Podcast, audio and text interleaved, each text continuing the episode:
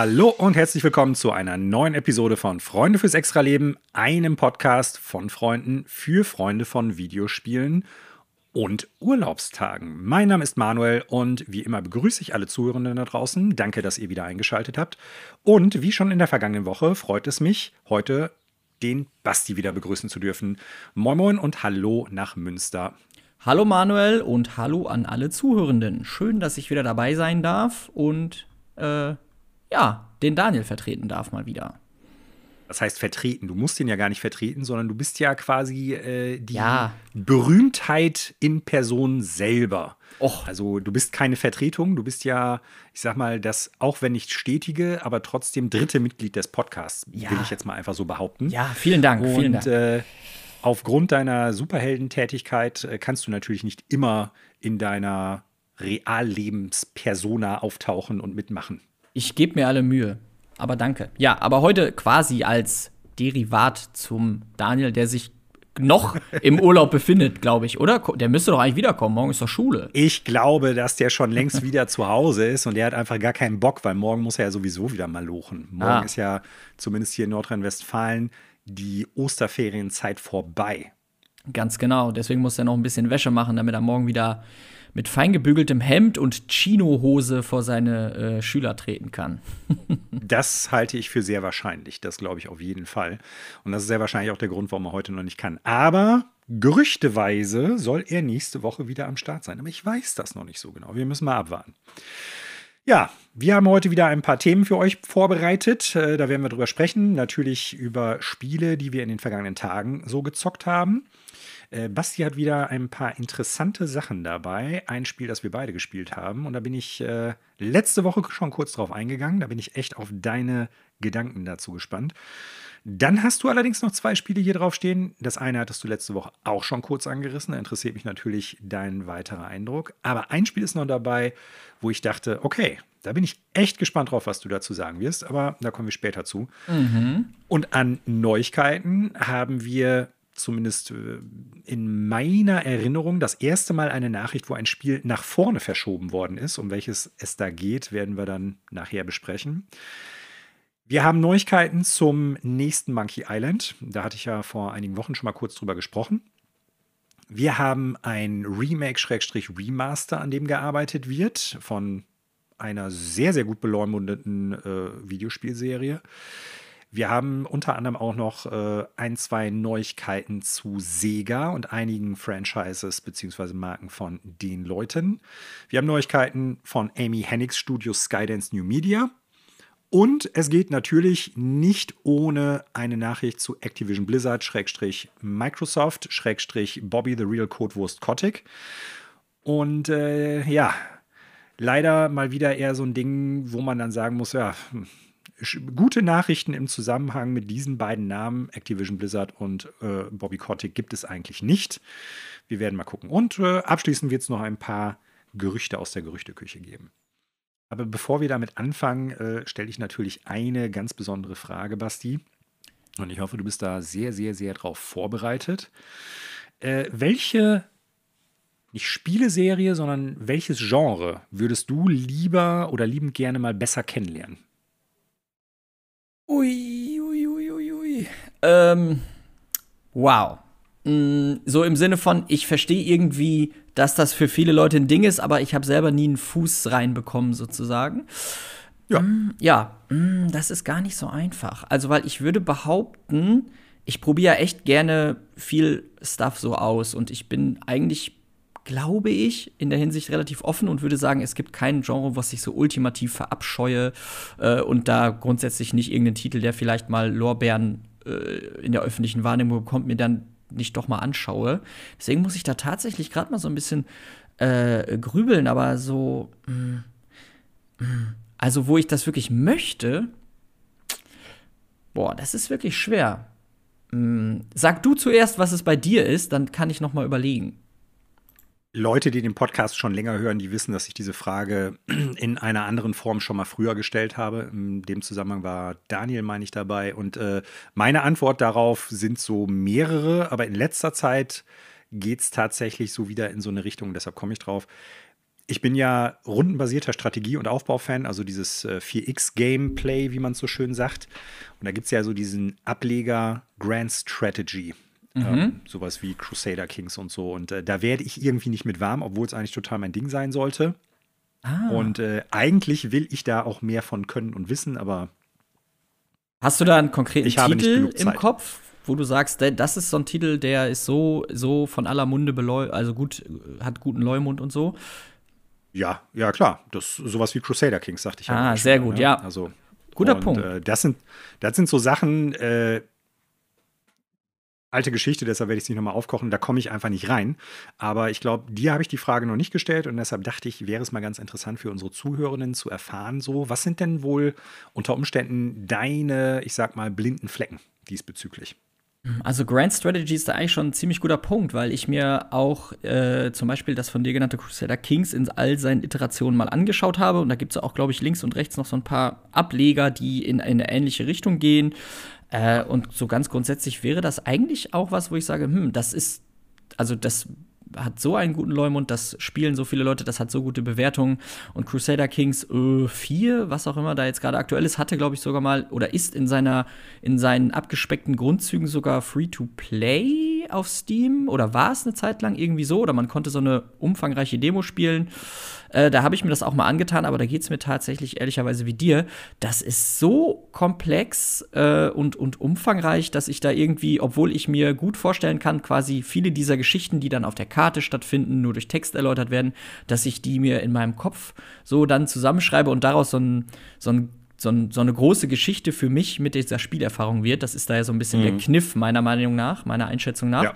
Dass man sich quasi, die Geschichten bekommst du ja nicht auserzählt und unbedingt gezeigt, sondern du musst dir so im Kopf so ein bisschen zu, selber zusammenschrauben. Ja, ich habe jetzt hier meine Ehefrau ermordet und meinen achtjährigen Sohn in den Kerker gesperrt. Solche, da kannst du ja quasi solche obskuren Dinge halt irgendwie tun.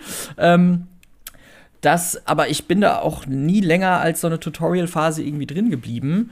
Ähm, aber jetzt, wo ich drüber nachdenke, kommt dann tatsächlich auch noch so ein bisschen dieses Grand Strategy ich weiß nicht, ob man die Games so nennt, also zum Beispiel diese Total War Games äh, zum Beispiel mit ah, rein. Okay, ja. Äh, da spielt man natürlich ja. äh, auch äh, quasi auf so einer Übersichtskarte und dann aber auch auf einzelnen Schlachtenebenen äh, solche Games. Das ist dann, ich sag mal, eine Zoom-Stufe tiefer als so ein riesiges Game wie Crusader Kings. Ähm, mm, mm. Davon habe ich tatsächlich auch ein, zwei Games hier in meiner Steam-Bibliothek. Jetzt müsste ich gerade mal schauen, was habe ich denn da mal längere Zeit ausprobiert? Ähm Total War Medieval 2, weil das glaube ich, das war mal irgendwann im Sale und das war so ein Game, wo viele Leute auch gesagt haben, das ist hammergut und so. Und ich verstehe da sehr stark, wo die Faszination herkommt. Aber ich komme da nicht so tief rein, dass ich das über Wochen und Monate weiterspiele, obwohl mhm. ich irgendwie verstehe, dass das geil ist. So, das, äh, ich glaube, ich verstehe da nicht genug die Mechaniken. Ich bin dann vielleicht auch doch zu faul, mich da durch die ganzen komplexen Tutorials durchzuackern. Und das ist eigentlich irgendwie schade, weil es da ja auch so viele Iterationen mittlerweile von gibt. Ne? Dann kannst du das im griechischen, römischen Setting irgendwie spielen, im, im Medieval-Setting, im Napoleon. Äh, Napoleona, wie heißt es? Im Napoleona, Napoleon-Zeitalter. Mein Gott. Ne? ähm, Sehr gut. Ja, schön verheddert. Da gibt es ja diverse Iterationen, die alle irgendwie mehr oder minder gute Bewertungen auch bekommen haben und beliebt sind. Und ich verstehe irgendwo, wo das herkommt. Das wäre auch eigentlich irgendwie my type of game. Aber ich komme bei den Titeln, egal in welcher Iteration, nicht so richtig durch. So. Ja. Das äh, ist tatsächlich so eine Art blinder Fleck, würde ich sagen. Und äh, habe ich gerade noch mal drüber nachgedacht. Als diese MOBAs, diese Multiplayer Online Battle Arena Games ja, so ja, richtig mhm. abgingen, und die sind ja immer noch sehr beliebt, soweit ich weiß. Ähm, und ich sehe so unter meinen Steam-Freunden immer viele Leute, die das immer mal wieder auspacken und sagen, ja, heute Abend noch mal so ein Ründchen. So, ich habe das immer mal probiert, äh, habe aber da zum Beispiel auch die Faszination und den Hype und wie einem das so süchtig machen kann, nie verstanden. Mhm. Ähm, war da relativ schnell auch von einer gewissen Toxiz Tox toxischen Toxizität, heißt das so? Keine Ahnung. Äh, also man sagt diesen Genre ja nach, dass es relativ toxisch ist, wenn man da als neuer Spieler reinkommt. Die Community, ja. Genau, dass da die Community einen direkt einen auf den Deckel gibt, wenn man nicht sofort die super Pros-Strategien äh, da raushaut. Ähm, das ist also was, wo ich auch nie mit warm geworden bin, aber so im Nachhinein da auch gar kein Interesse mehr dran habe, um ehrlich zu sein. Anders als bei diesen anderen genannten Strategiespielen, mhm. ähm, wie Total, der Total War-Reihe. Das wäre eigentlich was, wo ich sage, hm, da könnte, müsste, sollte ich mich eigentlich noch mal reinfuchsen, aber ich krieg's irgendwie nicht auf die Kette. Ob Zeit, mhm. ob Komplexitätslevel, kommt mir dann ein anderes Game dazwischen, was dann halt so passiert, ne? Ja. Ich glaube, das genau. ist auch ein Problem für mich bezüglich diesem Grand Strategy-Ding, dass es ja doch irgendwie ein bisschen mehr Zeit erfordert, sich da reinzufuchsen. Ja. So, und dann ähm, ist halt die Frage, will ich im Endeffekt vier, fünf Tage mich darauf vorbereiten, dass ich dann später irgendwie eine Stunde spielen kann oder so? Ja, genau. Hm. Ist mir meine Zeit dafür zu kostbar? Wahrscheinlich. Bin ich dafür zu faul? Auch möglich. So, ja. Ne? Ja. Spannende aber Frage.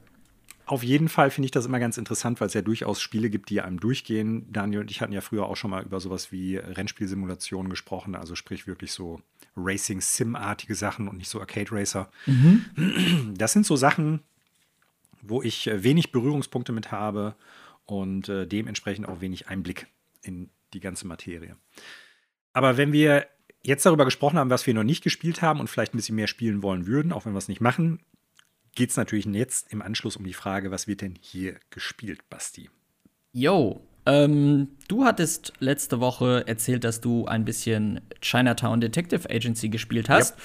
Und basierend darauf habe ich mir das auch mal ein bisschen zu Gemüte geführt, damit wir da heute so ein bisschen drüber hm. Hm. fachsimpeln können, sage ich jetzt mal in Anführungsstrichen, denn ich muss sagen, ich habe es jetzt nicht ultimativ ewig lang und viel gespielt, ähm, aber mir so einen ersten Eindruck verschafft und ähm, ja, da das, so wie ich das hier sehe, der einzige Titel ist, der bei dir auf der Liste steht, würde ich sagen, startest du mal äh, okay. mit deinen Eindrücken. Und weil ich es ja ein bisschen weniger gespielt habe, kann ich dann vielleicht ganz gut einhaken, ob das auch mein Eindruck ist nach der kurzen Spielzeit, die ich bisher habe.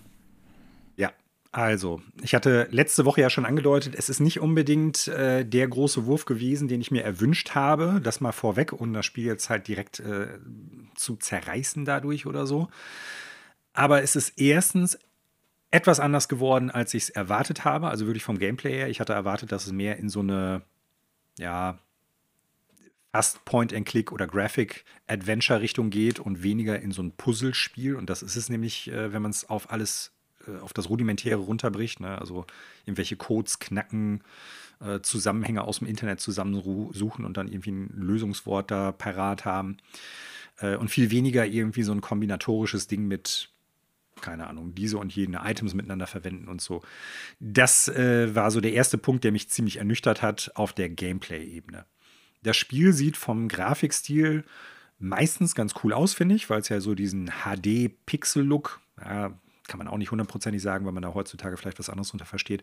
Ich sag mal, so ein, so ein Amiga-Pixel-Look hat, der dann aber sehr grobkörnig auf modernen Displays aussieht. So kann man es vielleicht beschreiben. Ne? Also große, blockige Pixel für Pixelart. Äh, das sieht ganz cool aus. Viele Neon-Effekte in den meisten Fällen. Aber da gab es auch schon so die ersten Momente, wo ich gedacht habe, hm, das ist insgesamt nicht so ein, äh, so ein interessantes Paket von der Optik her, weil, und da interessiert mich mal, was du gleich dazu sagst, man hat halt so die Spielumgebung und die Charaktere im Spielfenster, die dann halt diesen Pixel-Look haben. Aber wenn zum Beispiel ein Charakter redet, dann gibt es mehr oder weniger so ein hochaufgelöstes, handgemaltes Bild vom Charakter, was, finde ich, überhaupt nicht zum Rest des, des Looks passt, zum Design. Und darüber hinaus teilweise gar nicht mit den Charakteren, die sie darstellen sollen, übereinstimmt. Also wirklich von Haarfarbe über Outfit. Äh, also, das äh, passt irgendwie teilweise überhaupt nicht zusammen. Das hat mich schon etwas irritiert. Was ja aber per se nicht bedeutet, dass es ein schlechtes Spiel ist. So, ne? Ähm, nächster Punkt ist, und das ist ein ganz großes Manko leider, muss ich sagen, die Sprachausgabe ist unterirdisch. Ja. Ich habe irgendwann, also schon, schon innerhalb des Intros habe ich gedacht, boah, das geht gar nicht klar. Also es war super nervig. Dann habe ich nochmal gestartet, äh, wollte in die Settings reingehen und im Prinzip dann das ausstellen. Und dann hast du halt, ich glaube, drei Lautstärke-Slider. Du kannst nicht ein- und aus, sondern du kannst halt höchstens ganz leise stellen. Also dann hörst du es nicht mehr. Hab Sprachausgabe ganz runtergedreht. Ne? Der Witz ist, die Intro-Sequenz ist davon unabhängig. Das heißt, du hast die Sprachausgabe trotzdem. Mhm. Nur, dass du dann hinterher im Spiel das nicht mehr hast. Also es ist, wo ich dann denke, okay, bizarre Entscheidung, dass ich die Sprachausgabe ausstellen will, was nicht geht. Ich kann die höchstens leise stellen und dann ist die aber trotzdem noch in der Intro-Sequenz drin. Äh, ja, dann ist es halt, weil es ja so, ich meine, es ist ja in der ähm, in den Trailern schon ersichtlich. Es spielt halt so in der näheren Zukunft, so ein bisschen äh, Cyberpunk, äh, Blade Runner-esque teilweise, so vom Design her, vom Aussehen der Städte und so weiter und so fort. Und was haben wir natürlich für ein typisches, äh, ich sag mal, narratives Vehikel, was da bedient werden muss oder narrativer, äh, ja, wie sagt man, Grundbaustein. Es geht natürlich um die Frage von KI, Menschlichkeit und so weiter und so fort. Und äh, wo ich dann schon dachte, so, wow, habe ich in dem Kontext schon 50.000 Mal gesehen, gelesen und gehört. Man könnte ja auch einfach das Setting nehmen und irgendwie eine interessante Detektivgeschichte erzählen. Aber nein, es geht natürlich um große, mächtige Megacorporations und, und äh, Firmen, die äh, den normalen Bürger im Dunkeln lassen, ausbeuten und sowas alles. Also, das habe ich in Deus Ex schon vor, ich weiß gar nicht mehr, wann es rausgekommen ist, 20 Jahren oder so gespielt und gesehen oder sogar noch. Ähm, das ist so tropy, wie nur irgendwas tropy sein kann. Also wirklich, das, das sind die typischen Blanko-Stereotype, die ich mit äh, dieser Art von Setting verbinde und äh, die mich auch nicht mehr wirklich so hinterm Ofen hervorlocken können. Und dann kommen wir zum Gameplay selber, das halt wirklich äh, so, ja, an, an den falschen Stellen wirklich so auf Schiene läuft und an den anderen Stellen so verkehrt äh, einen freilässt, dass man da gar nicht, oder dass ich zumindest nicht richtig ins Spiel reingekommen bin. Denn man hat im Prinzip einen Fall, den man bekommt. Ne? Man ist ja halt äh, so eine Detektivin, die dann halt bestimmte Fälle lösen soll. Also es gibt einen Auftraggeber, eine Auftraggeberin, die sagt, ja, das und das ist, der, ist äh, vorgefallen und bitte kümmern Sie sich mal darum. Und im Prinzip kriegt man ein paar Puzzle vorgeworfen, die meistenteils darauf hinauslaufen, dass man im realen Internet Begriffe eingibt, um zu einem Lösungswort zu kommen. Ich weiß nicht, welche Fälle und ob du da bestimmte Fälle schon gespielt hast. Ein Beispiel für die Zuhörenden. Man kriegt die Aufgabe, irgendwelche wertvollen Briefmarken an den Ursprungsort zurückzubringen. Das sind dann Briefmarken, die es auch wirklich gegeben hat oder gibt. Und dann hat man auf dem Bild dieser Briefmarke im Endeffekt irgendwie so ein paar Hinweise. Zum Beispiel ist die eine ganz klar, dass es irgendwie äh, das Istanbul auf dem Bild dargestellt ist. Das heißt, man weiß, es muss eine türkische Briefmarke sein, aus welchem Jahr steht dann vielleicht noch drin. Dann muss man die nach Istanbul bringen und wenn man dann halt noch anhand des Stempels irgendwie rausgefunden hat, wo die abgestempelt wurde und man das dann halt dem Menschen, dem man die Briefmarke übergibt, sagt, dann kriegt man extra Punkte und so ein paar Credits, mit denen man sich dann Monat für Monat mit seiner Detektei über Wasser halten soll. Und die andere Sorte von Rätsel beschränkt sich wirklich auf so, wie nennt sich das nochmal, ähm, ja, Code-Breaking, Kryptologie oder Krypto, Krypto-Breaking, also dass man Passwörter rausfinden muss. Ne? Und das hat echt gar keinen Spaß gemacht. Und es war teilweise auch so obskur, es war auch so unintuitiv äh, gepaart mit einem Speichersystem, was nur vor und nach Fällen speichern kann. Also man hat nicht die Möglichkeit, während eines Falls zu speichern. Also man hat den Fall entweder durch oder man startet von vorne, was echt super bescheuert ist. Ich frage mich, wofür das sein soll. Und äh, das hat dazu geführt, dass ich nach irgendwie Fall 5 oder so das Spiel an den Nagel gehangen habe. Mhm. Kann Der ich. Der Soundtrack ist okay, aber das war's auch. Und mhm. verbuggt ohne Ende. Das habe ich äh, äh, auch gehört und gelesen. Mir selber ist jetzt bei meinem kurzen Anspielen nicht so gravierend was untergekommen, aber das, was ich dann nachher noch in ein bisschen Recherche gesehen habe, sah da schon mh, hm, übel aus. Äh, ja, Angeblich soll es ja jetzt alles so ein bisschen nachgepatcht werden, aber gut, äh, da scheint es wohl trotzdem einige Unstimmigkeiten zu geben. Nicht unbedingt immer Game-Breaking-Bugs, aber schon so super annoying, irgendwelche Sounds, mm. die festhängen und Audio die Figur läuft und rückwärts so, ja. und Moonwalk dann da durch die Gegend und solche Geschichten. Ähm, ja, aber ansonsten kann ich quasi trotz dessen, dass ich vermeintlich deutlich weniger Spielzeit mit dem Game verbracht habe, äh, deiner Einschätzung soweit zustimmen. Deine Kritikpunkte äh, fallen sozusagen bei mir auch auf den gleichen fruchtbaren Boden. Das sind so Kleinigkeiten, die es dann da irgendwie ausmachen. Mhm. Das ganz grundsätzliche Setting an sich ja interessant, äh, beziehungsweise schon oft gesehen, aber natürlich kann man da auch was Schönes reinschreiben. Aber wie du schon sagst, das ist so tropy. So jeder Auftraggeber ist irgendwie so ein bisschen mysteriös, ist immer darauf bedacht, so nein, äh, das ist absolute Geheimhaltung und mehr darfst du nicht wissen. Und das ist dann alles so ein bisschen abziehbildmäßig. Ähm, ja. Es gibt dann eben so kleine Dinge, die einen äh, oder die mich, genau wie dich, offensichtlich so ein bisschen aus der Immersion geworfen haben. Sprich, äh, genau diese handgezeichneten Digital Art Portraits, die ja an sich irgendwie ganz nett aussehen, aber halt mit dem Pixel-Look, der ja einigermaßen realistisch gehalten ist. Der ist ja nicht comicmäßig oder so, sondern der ist einigermaßen realistisch von den Proportionen her und so, damit irgendwie nicht zusammenfährt. So, dann. Ähm, ja noch so eine Kleinigkeit, die du dann vielleicht nicht mitbekommen hast, wenn du die Sprachausgabe sofort leise gedreht hast, ähm, dass ein gewisser Teil der Dialoge vertont ist und ein anderer Teil aber nicht. Ähm, oh, wo ich mir denke, ja gut, das ist eventuell äh, aus Ressourcengründen, das kennt man auch aus anderen Games. Das ist halt nun mal so, dass an bestimmten Teilen ähm, dann nur noch der Text da vor, also du musst ihn halt lesen, weil er nicht gesprochen wird. Ich konnte bei diesem Spiel aber tatsächlich kein, auf keine Art und Weise logisch rausfinden, warum das jetzt genau an der Stelle jetzt nicht mehr vertont ist und an der nächsten wieder. Mhm. Ja klar, die Hauptauftraggeber quatschen dich voll und dann antwortet auch deine, deine äh, Spielfigur auch mit Sprachausgabe darauf. Dann geht der Auftraggeber aus der Tür und es kommt noch so ein Abschlusssatz seiner Figur, so nach dem Motto, okay, das muss ich jetzt also wohl tun rundet quasi dein, das Setup so ein bisschen ab, um dich in die Welt dann zu schicken. Aber dieser letzte Satz ist dann schon nicht mehr vertont. So, und das, also ich da weiß, das klingt jetzt kleinteilig, aber das wirft mich dann auch ehrlicherweise so ein bisschen raus.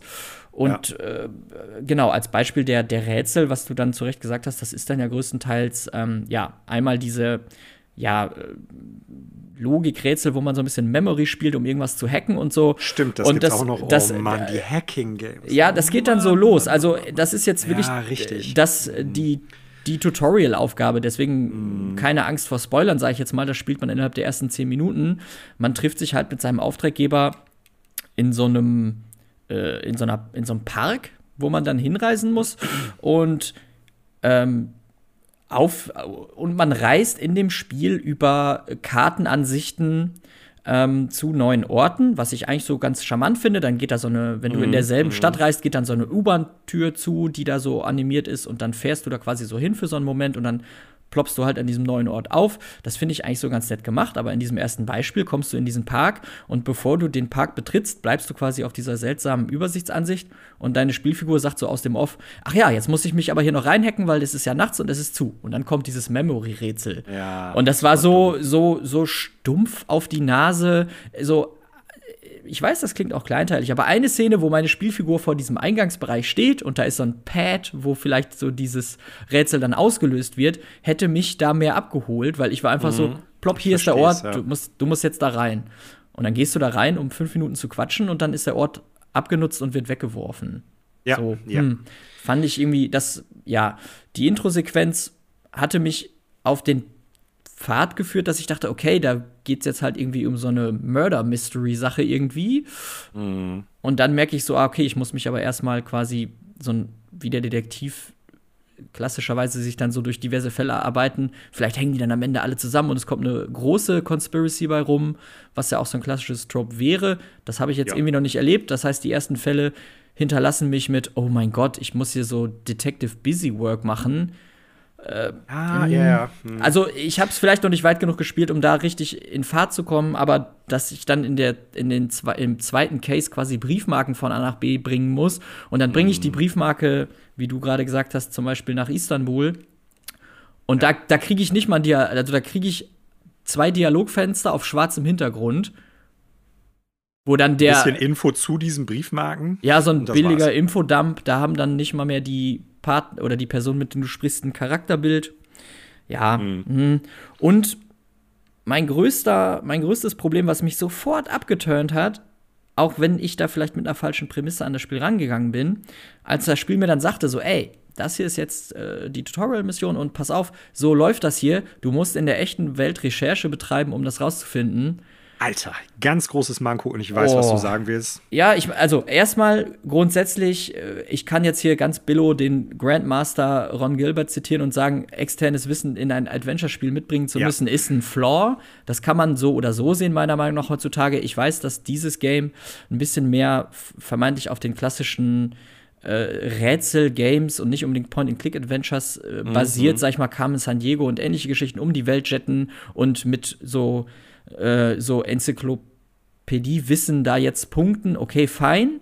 Ähm, aber dann muss ich wirklich aus dem Game quasi raus tabben. Buchstäblich. Raus, genau, das Spiel sagt, ey, ich öffne jetzt hier deinen Browser und dann geht Google auf und dann kannst du das da reintippen Boah, das ist so ein, also das ja. ist für, da, da, da fühle ich mich als Spieler dann schon quasi wie jemand, der einfach das Walkthrough halt irgendwie aufruft, irgendwie auf eine Art. Ja. Ich tue halt nur zwei Schritte vorher noch, ähm, selber per Hand.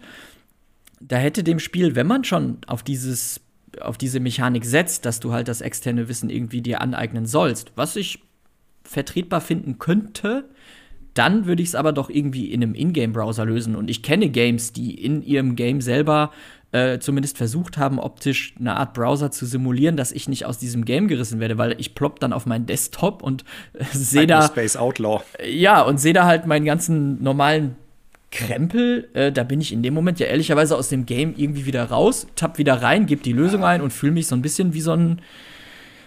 Ja, ich weiß, ich habe irgendwie so nicht das so ein Accomplishment-Gefühl, weil ich eben so rausgeworfen werde in der Sekunde. Und wie gesagt, man kann darüber streiten, ob externes Wissen als Mechanik da cool oder blöd ist. Ich persönlich als Point-and-Click-Fan der in Anführungsstrichen alte Schule, wo das eben nicht notwendig war, finde es irgendwie uncool. Ich würde es dem Game aber verzeihen, wenn es das für mich immersiver und cooler gelöst hätte. So finde ich es irgendwie ja. plump.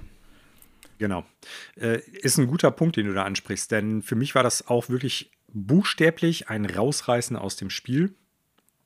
Denn wenn man dieses Fenster öffnen lässt, also wenn das Spiel einen fragt, soll ich jetzt den Browser öffnen, damit du halt Recherche betreiben kannst, also ich finde das als Mechanik für so ein Setting okay, äh, weil es ja nicht darum geht, du musst einfach nur das, das äh, Wissen haben und irgendwie einbringen, so eine Ex, also wirklich äh, Realleben oder externes Wissen in das Spiel mit einbringen sondern du sollst ja Recherche betreiben und das finde ich ist okay. Ja. Aber wenn du das Fenster dann öffnest, dann schließt sich, also was heißt schließt sich? Da, bei mir ist es so, äh, vielleicht ist das eine Einstellungssache und ich habe das noch nicht gerafft, da wirst du mir als PC-Kenner mehr so, zu sagen können, der am PC viel mehr zockt. Äh, das Fenster vom Spiel minimiert sich dann und dann habe ich den Browser offen und die Musik ist weg, das ganze Setting ist weg, das Flair ist weg und ich sitze einfach an meinem Browser. So. Genau.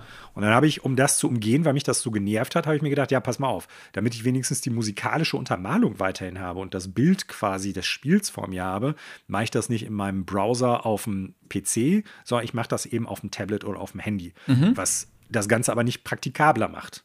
So, ne? Ja.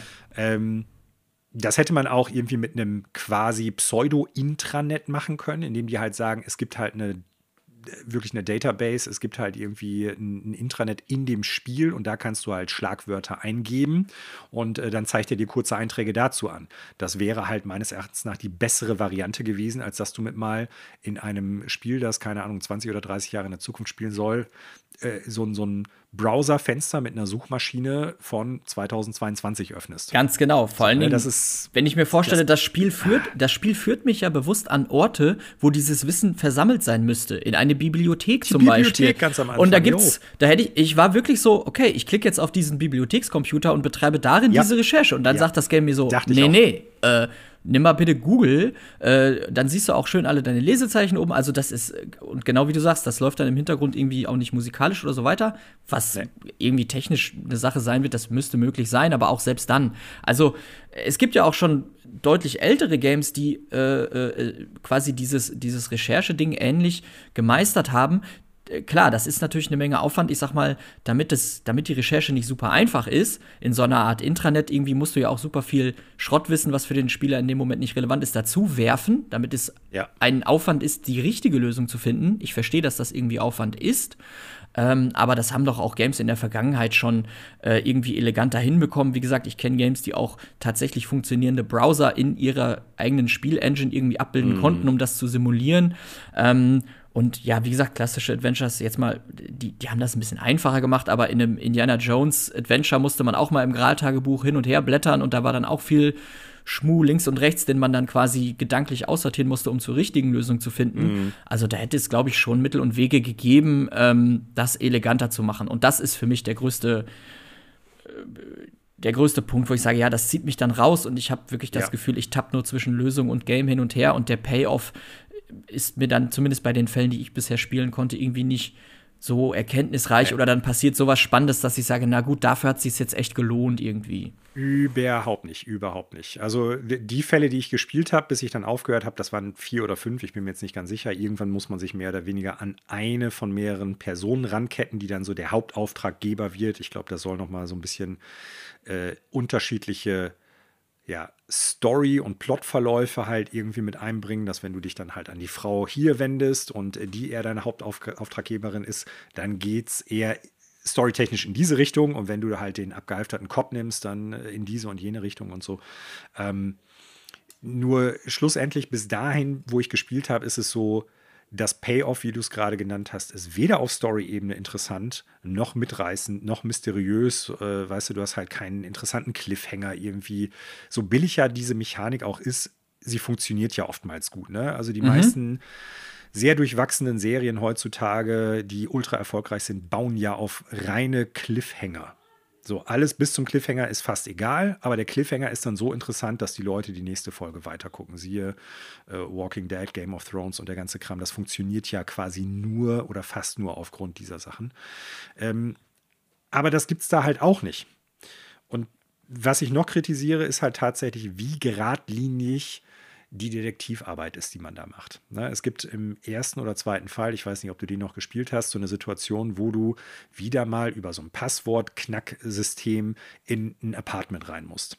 Dann gehst du in das Apartment rein und im Prinzip sind schon die Sachen, die du auswählen kannst mit deinem Cursor, relativ eingeschränkt. Ich glaube, du kannst dir drei Sachen angucken. Mhm. So, zum ersten steht da eine Weinflasche drin wo der dir dann sagt, ja, das ist ein so und so und so und so. Interessant. Warum hat dieser Mensch, der eigentlich nicht so viel Geld haben müsste oder dürfte, so viel Geld für so einen teuren Wein? Das zweite ist eine Tür. Wenn du die anklickst, kommt halt die Nachricht, ja, der ist eh nicht da, da brauche ich gar nicht reingucken. Uff. Und das dritte ist, das dritte ist, ich glaube, ein Fernseher, den man sich angucken kann. Und wenn man den anklickt, egal ob als erstes oder als letztes, dann sagt er so, alles klar, er hat zuletzt das und das hier rausgesucht, jetzt weiß ich, wo ich hingehen muss. Und dann, dann war es das da. Mehr gibt es da nicht. Und ich hatte dann gedacht, okay, wenn ich jetzt irgendwie nicht auf den Fernseher geklickt hätte und da die Lösung vorgekaut bekommen hätte, wie der Fall weitergeht, also nicht eine Puzzle-Lösung, sondern wirklich der, der Plotverlauf des Falls halt weitergeht, dann hätte ich äh, im Endeffekt gedacht, okay, ich habe jetzt hier eine Weinflasche, die selten ist. Ich gehe jetzt, weil es das auch gibt, in so eine Weinhandlung und lass mal einfach nachfragen, wo kann man die beziehen? Weißt du, wo könnte dieser ja. Mensch dann irgendwie die bestellt haben? Dass du unterschiedliche Herangehensweisen hast, um Leute zu lokalisieren oder Informationen zu bekommen über diese Menschen. Aber da ist nichts. Du kannst das nicht anwählen. Du kannst das nicht recherchieren. Du kannst nicht innerhalb des Spieles hingehen und in diese Weinhandlung gehen und sagen, pass mal auf, ich habe ein äh, äh, Chateau de Piss irgendwas, keine Ahnung, wie das Zeug heißt, aus dem Jahr 2025 und äh, wer könnte den gekauft haben oder gab es da irgendwelche Kunden? Und dann sagt dir der Typ, ja, das kann ich nicht rausrücken, dann musst du halt versuchen, irgendwie zu hacken mit einem Minigame oder so. Also das wäre alles, ich sag mal, nichts Neues, gameplay-technisch. Das wäre nicht irgendwie die Neuerfindung des Rades, das wäre nicht super interessant, aber es wäre sehr viel interessanter im Vergleich zu dem, was man hat, weil das halt alles so geradlinig ist. Und die einzigen Freiheiten, die du hast, ist im Endeffekt, du musst jetzt im Browser was suchen zu irgendwelchen Schlagwörtern, also im normalen, realen Internet. Oder du musst jetzt entscheiden, in welche Stadt fliege ich jetzt mit meinem Flieger, weil das ist neben den äh, monatlichen Kosten, die du hast, soweit ich es gespielt habe, das Einzige, wofür du Geld brauchst, für die Flugzeugtickets.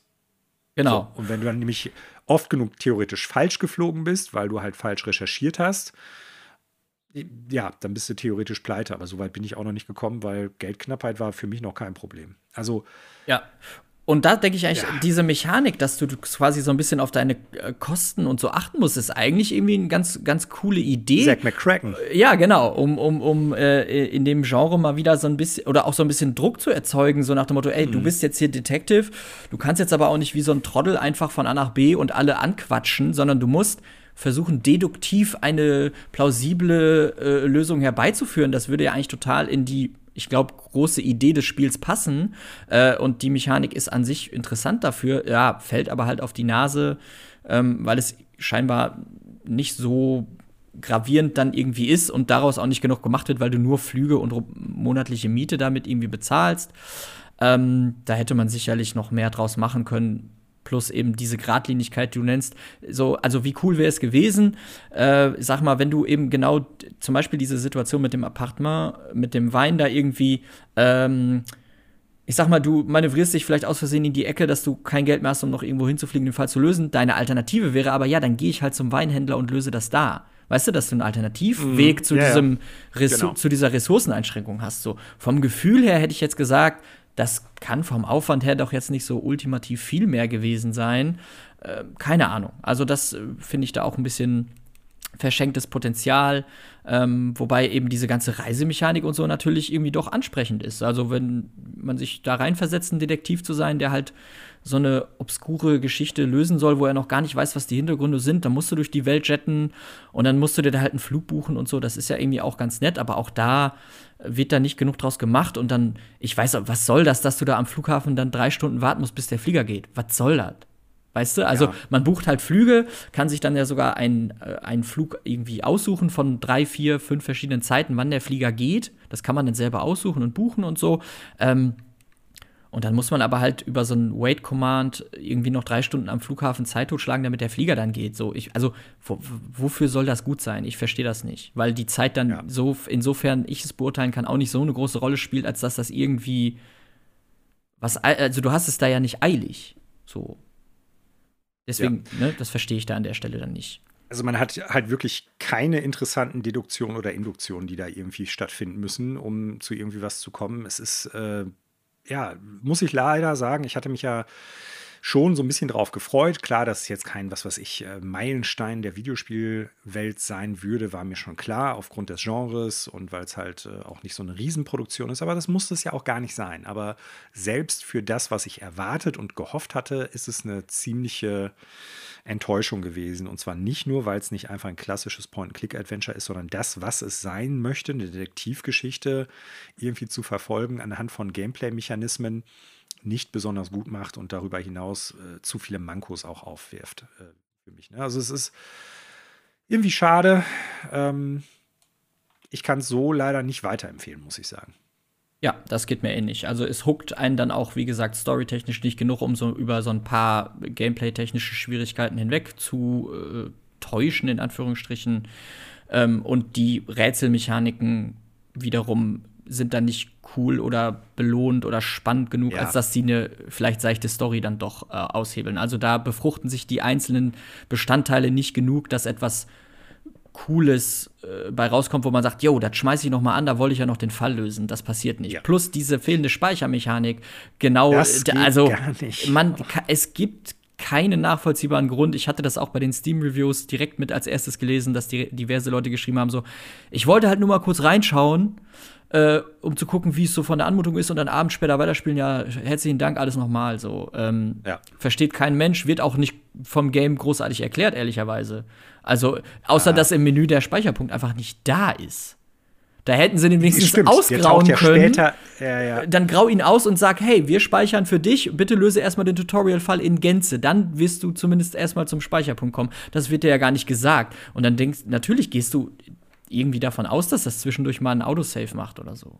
Hm, naja. Also es, es, ist wirklich echt bizarr. Ich kann mir nur so erklären, dass die damit umgehen wollen, dass Leute quasi so äh, die Lösung, um den Fall bestmöglich abzuschließen und du dann bestmöglich irgendwie äh, deine Kosten im Zaum hältst für ja. das Reisen und so weiter und so fort äh, und dann halt bestmöglich deinen Gewinn einfährst, dass das nicht irgendwie so Min-Max-technisch äh, ja, mit, mit Safe-Scumming, also Speicherstand irgendwie neu laden und neu probieren, irgendwie kaputt gemacht wird. Aber selbst dann kann man ja hingehen und sagen, ich zock den Fall durch, habe jetzt eine mega bescheuerte Bilanz und spiele den Fall trotzdem nochmal. Ja. Weil neu laden kannst du ja trotzdem. Und dann hast du ja im Prinzip das gleiche, die gleiche Situation.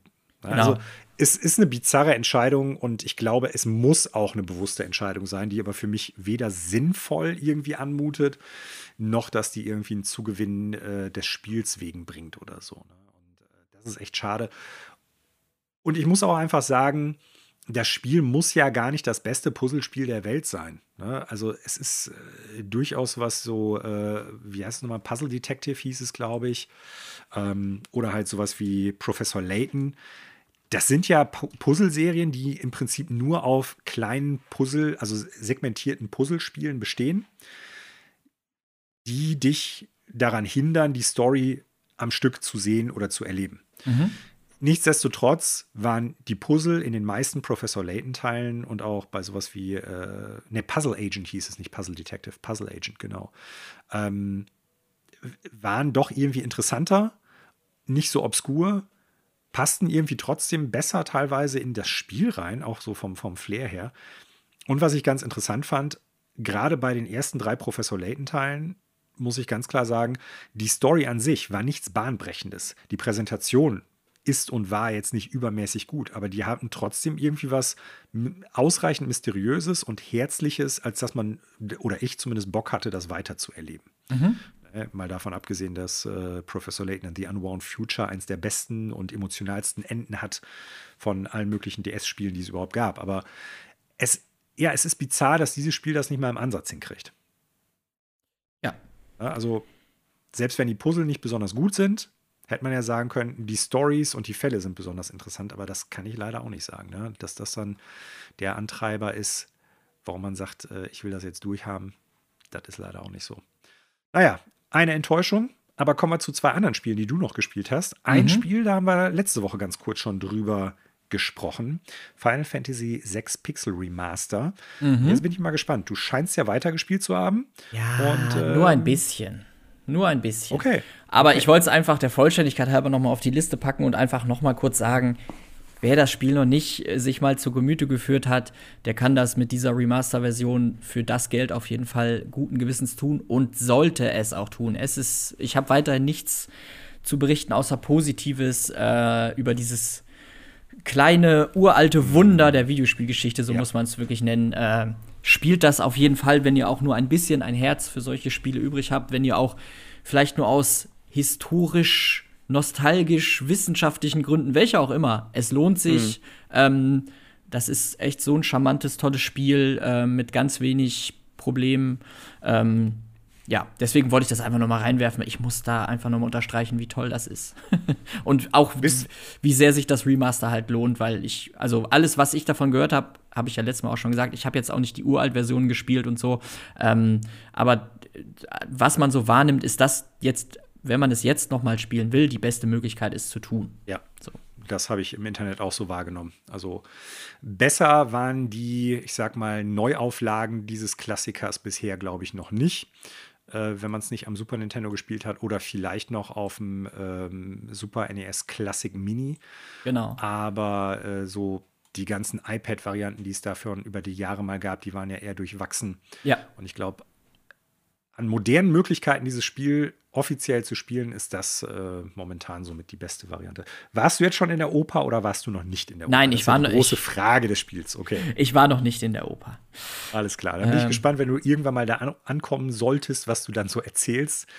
Ähm, ja, interessiert mich auf jeden Fall. Ich, ich bin leider schon so ein bisschen halb gespoilert äh, durch das Game, weil ich mir, weil ich, weil, weil ich mir quasi in, in, in auch rein aus Neugier halt schon viel äh, zu dem Spiel äh, quasi hab zu Gemüte geführt, sei es irgendwelche mhm. ausführlichen Podcasts zum Game und so, weil das eben ja so ein ja, das ist ja eben einer der zwei ganz großen Final Fantasy Titel. Ja. Ähm, das heißt, ich weiß da an sich schon so ein bisschen, was da alles auf mich zukommt. Äh, aber ich sag mal, ich habe selber noch nie erlebt und bin deswegen in freudiger Erwartung, weil ja, ich glaube, es ist eine, um dieses Wort so übermäßig zu bemühen, eine sehr ikonische Szene der Videospielgeschichte. Deswegen bin ich da schon voller Vorfreude auf jeden Fall. Ähm, und werde gerne berichten, wenn ich diesen Part denn dann in Kürze mal gesehen habe.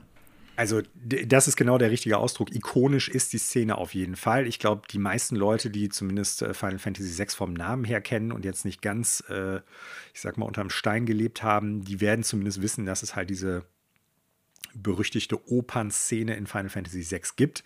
Ähm, ich glaube aber auch, dass die durch die Art und Weise, was das ist, warum das so ist und dass es in diesem Spiel so auftaucht, mittlerweile zu so einer mythischen Szene geworden ist, wenn man es noch nicht gespielt hat. Also, das ist eine, eine coole Szene, mir hat die sehr gut gefallen. Es ist eine abgefahrene Idee, gerade wenn man sich überlegt, dass es halt ein Super Nintendo-Spiel damals gewesen mhm. ist. Nichtsdestotrotz erwarte da jetzt auch nach knapp 25 Jahren oder so nicht irgendwie, dass dein Gehirn total den Schädel verlässt und einfach in den Weltall fliegt und explodiert oder so. Also das, das ist es jetzt nach heutigen Maßstäben auch nicht. Aber es ist halt vor allen Dingen so zeitgenössisch betrachtet eine mhm. irre Sache. So, ne? Und ja. äh, ich glaube, du hast einen guten Blick dafür. Du bist in der Lage, sowas auch in den Kontext der Zeit, in dem es halt entstanden ist, einordnen zu können und das dafür auch wahrnehmen zu können. Und das ist für mich eher so das Interessante an der ganzen Sache, äh, weil man hat heutzutage schon verrückteres Zeug gesehen. Man hat heutzutage schon auch gameplay-technisch bestimmt rundere Sachen da gesehen. Aber es ist einfach, äh, wie gesagt, damals in der Zeit schon völlig irre gewesen. Ja, genau. Und also ich dessen, mag die Szene trotzdem. Ja, ja, genau dieser Umstände bin ich mir halt auch sehr bewusst, eben weil ich mich äh, auch schon längere Zeit hier und da immer mal wieder mit dem Spiel beschäftigt habe, weil es mir irgendwie so untergekommen ist. Ähm, genau, aber genau deswegen ist es ja, finde ich, so, so toll, dieses Remaster, dass man es eben quasi äh, es ist gleichzeitig so originalgetreu wie möglich, aber trotzdem mit ein paar kleinen Verbesserungen für die modernen Systeme und Co., ähm, dass man es halt ein bisschen, bisschen bequemer sozusagen spielen kann vielleicht und trotzdem äh, hat es noch, denke ich, den den Charme des Originals behalten. Und genau so gehe ich da auch dran. Und äh, ich habe da jetzt auch nicht die Erwartung, dass das jetzt halt irgendwie mich aus heutiger Perspektive so vom Hocker haut. Aber eben gerade drum ist es, finde ich, auch ein schöner, mhm. ein schöner Tauchgang, sage ich mal, ähm, in dem Wissen, dass es halt mittlerweile, ja, wie viele Jahre? 25 äh, Jahre, ja, 26? Ich glaube sogar mehr ja, mittlerweile. irgendwie 27 so, ja. So. Also es ist, ja dass es da schon äh, zu Recht seinen äh, Platz in der Videospielgeschichte hat. So, gerade unter der Hinsicht ist das sehr schön, das dann so bequem spielen zu können. Ja, das auf jeden Fall. So, und jetzt kommen wir zu einem Spiel, das du gespielt hast, wo mich natürlich erstmal interessiert, ob du es damals, als es rauskam, noch nicht gespielt hattest und ob es jetzt quasi der Tatsache geschuldet ist, dass du neulich The Witcher 3 mal wieder reingeschmissen hast. Und zwar geht es um Divinity Original Sin 2. Genau, ich. Was ja durchaus auch von nicht wenigen als eins der besten Videospiele aller Zeiten gehandhabt wird. Und Richtig. auch ein saugutes Spiel ist. Genau. Ähm, ich müsste jetzt mal, ich habe vorher auch überlegt, als ich es auf die Liste geschrieben habe, habe ich das hier im Podcast schon mal erwähnt? Wahrscheinlich nämlich nicht. Äh, ich habe es aber auch schon echt lange.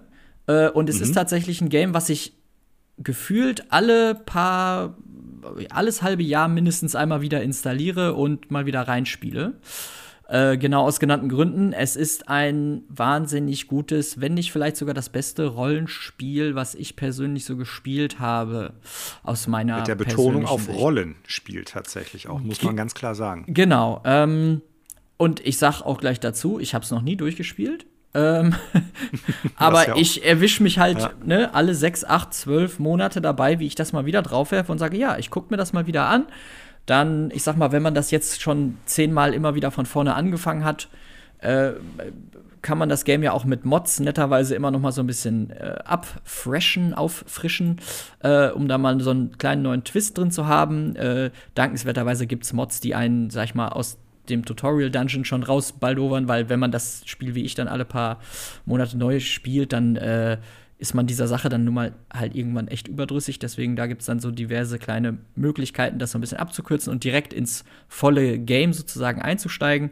Ähm, genau, und das ist ehrlicherweise, ja, vielleicht ist es ein bisschen ähm, dahingehend äh, passiert, dass ich es wieder rausgeholt habe, weil ich nach Elden Ring als eine Art Rollenspiel, ja, dann The Witcher als Rollenspiel mir vorgenommen habe und so von Höchsken auf Stöcksken so ein bisschen dahin gekommen bin, okay, ähm, neben den Go-To-Games, die ich sonst halt immer so zocke, so Hell Let Loose, mm, so mhm, Shooter-mäßig, brauche ich da mal wieder so ein bisschen andere Kost. Und Final Fantasy kann man jetzt ja auch äh, sagen, dass es auch in eine ähnliche Kerbe äh, rollenspielmäßig schlägt. Mm, das, stimmt, ja. das, das irgendwie ist das auf einmal wieder aufgetaucht und ich habe gedacht so, oh ja, stimmt, das kann ich auch mal wieder reinwerfen. Und ja, es ist einfach ein grandioses Game immer wieder. Ja. Das ist, äh, es bietet so viele Möglichkeiten. Man kann so viel Schabernack treiben, man kann so viel entdecken. Ähm, deswegen wollte ich es einfach mal erwähnt haben, falls irgendjemand unterm Stein geschlafen hat und nicht mitbekommen hat, dass das eins der besten Rollenspiele der wahrscheinlich letzten mh, 15 Jahre ist.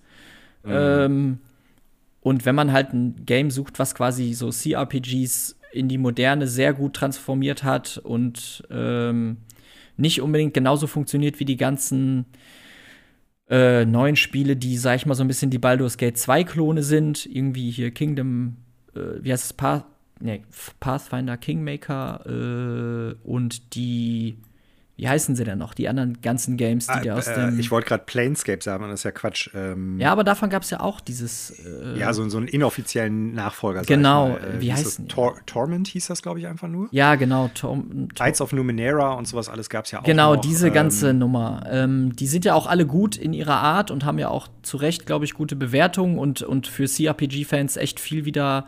Äh, äh, ans Licht gebracht so ähm, und ich habe die auch alle mal ganz gern angespielt, aber ähm, Original Sin 2 ist da für mich persönlich doch noch mal eine Stufe stärker und ja. in der Riege dieser modernen CRPGs der letzten fünf bis zehn Jahre äh, der absolute Top-Hit. So, das ist ja. ein so tolles Spiel, da gibt es so viel erinnerungswürdige Charaktere, Situationen. Man hat so viele Möglichkeiten im Kampf, aber auch im normalen Roleplay quasi Dinge zu lösen.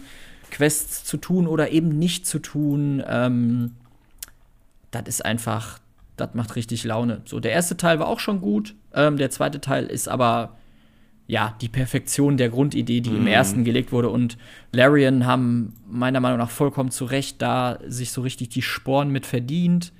Ähm, ja, und jeder, der das noch nicht ausprobiert hat, das Ding gibt es mittlerweile, ich glaube, auf jedem auf jeder Konsole ja. und auf jedem Gerät zu spielen. Das gibt's für, für die ganz modernen iPads. Auf meinem iPad lustigerweise ging es nicht, obwohl das auch noch nicht so alt ist. Dafür bräuchte ich eine neuere Version. Aber es gibt es auf der Switch, auf den Konsolen. Ja. Ähm, der Switch-Port ist auch echt gut und äh, bietet Crossplay, äh, Cross-Save. Mm, das geil. heißt, du kannst auf ja. dem PC spielen, kannst dann einen Speicherstand auf die Switch knallen und kannst dann unterwegs weiterzocken. Super cool. Und ja, das Spiel bietet dann ja noch die Port. Möglichkeit, äh, Koop zu spielen tatsächlich. Also Zumindest ist es auf dem PC so, ich könnte das mit jemandem ja. zusammenspielen, was natürlich bei so Role-Playing-Games ultra cool ist. Ich habe das leider noch nie mhm. gemacht. Ich kenne niemanden, der das auf dem PC spielt. Aber das, die Idee alleine stelle ich mir so cool vor, sich dann halt auch untereinander quasi mal zu streiten äh, über eine Questlösung, wie man jetzt irgendwie, weiß nicht, am Ende einer, einer Quest einen, einen NPC ja. behandeln möchte oder eben nicht. Äh, das tut man jetzt hier, wenn man alleine spielt, natürlich übernimmt man dann die Rolle der anderen Figur und überlegt sich, okay, antworte ich jetzt mal äh, angefressen oder positiv oder keine Ahnung. Das ist natürlich dann um einige spannender, wenn man das mit einem echten anderen Menschen spielt, der dann auch in seiner Rolle das durchziehen will. Ähm, und es besteht natürlich noch die Möglichkeit, dass man selber äh, so eine Art Dungeons baut und einer der Mitspielenden ist dann der Dungeon Master sozusagen mhm. und kann dann ähm, Ereignisse auslösen, Monster in die Welt werfen, Schätze verstecken. Ähm, das habe ich so auch nur mir nur mal angeschaut, wie dieser Editor funktioniert. Aber das stelle ich mir auch für so richtige Rollenspiel-Nerds, die so eine kleine Gruppe um sich haben und mit dem Spiel was anfangen können, ist das ja irgendwie ultra geil. Also da ja. selber dann so eine Welt zusammenzuschrauben, wie halt äh, sonst bei sich zu Hause äh, und das dann halt online zu tun, inklusive der Möglichkeit, da halt mit den Spielenden Schabernack zu treiben, indem man denen da auf einmal eine Monsterhorde vor die Nase setzt mhm. oder keine Ahnung was. Ähm, ja, und das alles mittlerweile ist es ja auch zu einem echt guten Kurs, glaube ich, zu haben. Ähm, ja. Also wer das noch nicht gespielt hat, aber für solche Spiele eigentlich grundsätzlich offen ist und äh, ja, also der muss das, der muss das spielen. Ja. Ah, gut, ich, so. ich sehe jetzt gerade, es kostet noch 44 Euro auf Steam, aber Mai, die Stunden, die man auf da rausprügelt, ja. ist die, die Cartridge-Version der Switch ist, glaube ich, relativ teuer, weil die nur in kleiner Auflage rausgekommen ist. Also selbst wenn man da Gebrauch zu kaufen, äh, Gebrauch zugreifen möchte. Aber das Spiel ist, äh, meine ich, mehrmals schon im Switch eShop teilweise für 20 Euro zu haben gewesen. Und das ist wirklich ein guter Port. Das ist ein gutes Spiel. Und wie gesagt, wenn man jetzt irgendwie sagt, äh, ich möchte aber teilweise auch in möglichst hochauflösender Supergrafik am PC spielen, in Anführungsstrichen Supergrafik, äh, man kann halt Cross-Save machen. Ne? Also ja äh, super Game. Ich habe zwei Fragen oder ein, ein Gedanke noch dazu und eine Frage. Die erste Frage ist, wenn du so oft schon mal angespielt hast, bist du so ein Mensch, der im Prinzip sich immer vornimmt, okay, wenn ich es nochmal spiele, werde ich andere Entscheidungen treffen und andere Möglichkeiten ausloten? Oder bist du jemand, der sagt, eigentlich bleibe ich dabei, ich spiele das so, wie ich einfach bin und äh, die Entscheidung treffe ich auch so? Also bei den Entscheidungen versuche ich tatsächlich dann mal zu gucken, wie es denn anders läuft, wenn ich nicht gerade meine äh, Entscheidung aus dem letzten äh, Playthrough einfach vergessen habe. Das kann ja durchaus ja. mal vorkommen bei der Menge an Dingen, die man da tun und lassen kann. Ähm, da bin ich tatsächlich, oder versuche ich dann mal zu gucken, okay, was passiert denn, mhm. wenn ich so mache? Ähm, was meine äh, Character Builds angeht, erwische ich mich immer dabei, ah, diesmal mache ich so und dann lande ich aber doch wieder bei einem ähnlichen Typ wie bisher, was ja, irgendwie ja. Auch, auch ein bisschen dull ist, aber ähm, dafür macht es halt trotzdem auch irgendwie dann immer noch mal Spaß. Also das reißt mir mhm. dann irgendwie dann nichts weg, weil ich denke, ah ja, komm, diese, dieses Skillset und diesen Bild hast du jetzt schon hundertmal irgendwie durchgekaut. Das macht halt trotzdem noch ausreichend Spaß. Und ich muss auch zugeben, ich habe es jetzt die Tage noch mal gespielt, mir fallen dann auch immer wieder Momente auf, wo ich denke, hä, stimmt, warum habe ich irgendwie dieses Rätsel irgendwie nicht schon mal so gelöst? Das ist doch irgendwie mhm. logisch. Und dann merke ich, es geht tatsächlich. Das finde ich richtig bizarr. Die Interaktivität ist irre, ja. Ja, also da, so, ähm, das geht teilweise von sehr einfachen Dingen. Irgendwie, ich muss halt irgendwie in eine Räumlichkeit rein, die ist aber mit einer Falle gesichert, dass du einfach äh, irgendwie so ein Fass, was da rumsteht, halt auf diese Falle draufschmeißen kannst, um das irgendwie zu lösen. Du kannst natürlich aber auch mit einem Charakter, der entsprechende Wert hat, diese Falle entschärfen oder kannst auch irgendwie vielleicht ganz anders an den Gegenstand rankommen, weil du irgendwie so einen ultra guten Telekinese-Zauber hast und das gewünschte Objekte einfach rausfingerst mit magischen Kräften. Solche Kleinigkeiten, da ist mir jetzt nach dem, keine Ahnung, zehnten Mal das Spiel neu installieren, kommen mir da immer noch Sachen unter, wo ich denke, hä, ja klar, warum habe ich da denn nicht schon in den letzten acht Malen mhm. so dran gedacht? Und dieser Umfang, diese Möglichkeiten, das ist, finde ich, ist, ist bizarr, dass ich das fünf Jahre nach Release immer noch irgendwie so äh, rausfinden kann. Und die Kämpfe spielen sich dann auch immer so schön random. Also da passiert dann mal einfach so vollkommenes Chaos, weil der, der Gegner äh, Zombie sich auf einmal dann doch anders verhält als die 15 Male davor und dann entfacht er auf dem Schlachtfeld auf einmal so ein ultimatives Chaos, weil über da explodiert dann noch ein Ölfass und setzt alles in Flammen und ja. solche, das ist halt so, ähm, es ist immer wieder ein neues Erlebnis, auch wenn man natürlich die Quests und die grundsätzlichen Geschichten und die Landschaften und so weiter dann so ein bisschen kennt. Immer wieder purzelt da so ein bisschen was Bizarres hinten bei raus, was dich irgendwie überrascht. Und das ist eine Stärke, die habe ich so in keinem anderen Spiel, glaube ich, gesehen in der, in dem Umfang. Ähm, genau, deswegen. Ja. Es ist halt, man muss dazu sagen, es ist kein, kein wirkliches Immersive Sim. Nee. Aber äh, es ist halt wirklich ein RPG mit unglaublich vielen Möglichkeiten.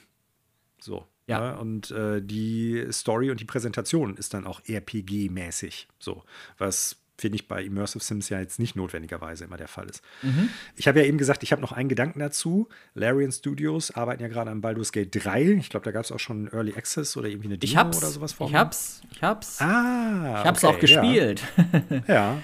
äh, äh, Du fandst Baldur's Gate, vermute ich da mal, die ersten beiden Teile auch äh, gut bis sehr gut in dem Zusammenhang. Sonst wärst du, glaube ich, auch nicht unbedingt interessiert an Baldur's Gate 3 gewesen, oder? Mm, ich gebe zu, Baldur's Gate 1 habe ich immer nur mal so angespielt. Äh, auch mhm. ehrlicherweise in den, also nicht zu Release, äh, sondern irgendwie später mal, weil kommt einem dann ja immer mal unter als eins der besten Rollenspiele und so weiter. Baldur's ja. Gate 2 habe ich ein bisschen mehr gespielt, aber auch zu einem Zeitpunkt, wo ich sag mal, wo man convenience-technisch als Spieler schon so ein bisschen weiter war, weswegen das Spiel an ja, mancher Stelle ja, ein bisschen sperrig für einen sein kann. Ja, genau. genau. Deswegen habe ich das auch, glaube ich, nie durchgespielt. Aber ähm, ich bin auf den Early Access von Baldur's Gate 3 so ein bisschen gekommen, weil ich grundsätzlich äh, äh von dieser Baldur's Gate-Reihe ja eben, hat man ja eben so viel Gutes gehört. Auch wenn das jetzt natürlich Larian macht und nicht mehr, äh, war es Bioware? Bioware. Ähm, Black Isle, glaube ich. Black Isle oder so, genau, äh, gemacht haben, wusste man natürlich, okay, das ist jetzt in den Händen von anderen Leuten, aber ich sag mal, in dem Wissen darum, dass die ähm, halt die Divinity Original Sin Serie gemacht haben, dachte ich so, okay, das kann dann ja eigentlich nur ähnlich geil sein. Ähm, es ist auch sehr gut, aber die äh, es ist ja die D&D Grundmechanik dahinter. Ähm, da mh, hm, schwer zu sagen. Also Divinity Original Sin 1 und 2 sind da ein bisschen komfortabler und ein bisschen einfacher reinzukommen. während bei Baldur's Gate 3 halt äh, auf Basis der grundlegenden D&D-Mechanik ähm, mehr Komplexität drin ist, die ich zum Teil einfach nicht schnalle mhm. oder noch nicht ausreichend geschnallt habe. Ähm, deswegen ähm, bin ich bei Baldur's Gate jetzt nicht unzufrieden, dass ich das im Early Access gekauft habe, aber es hat mich dann nicht ganz so gehuckt wie jetzt die Divinity Original Sin Teile.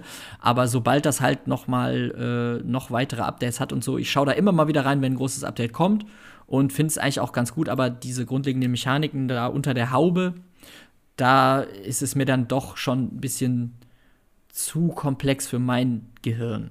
Hm, okay.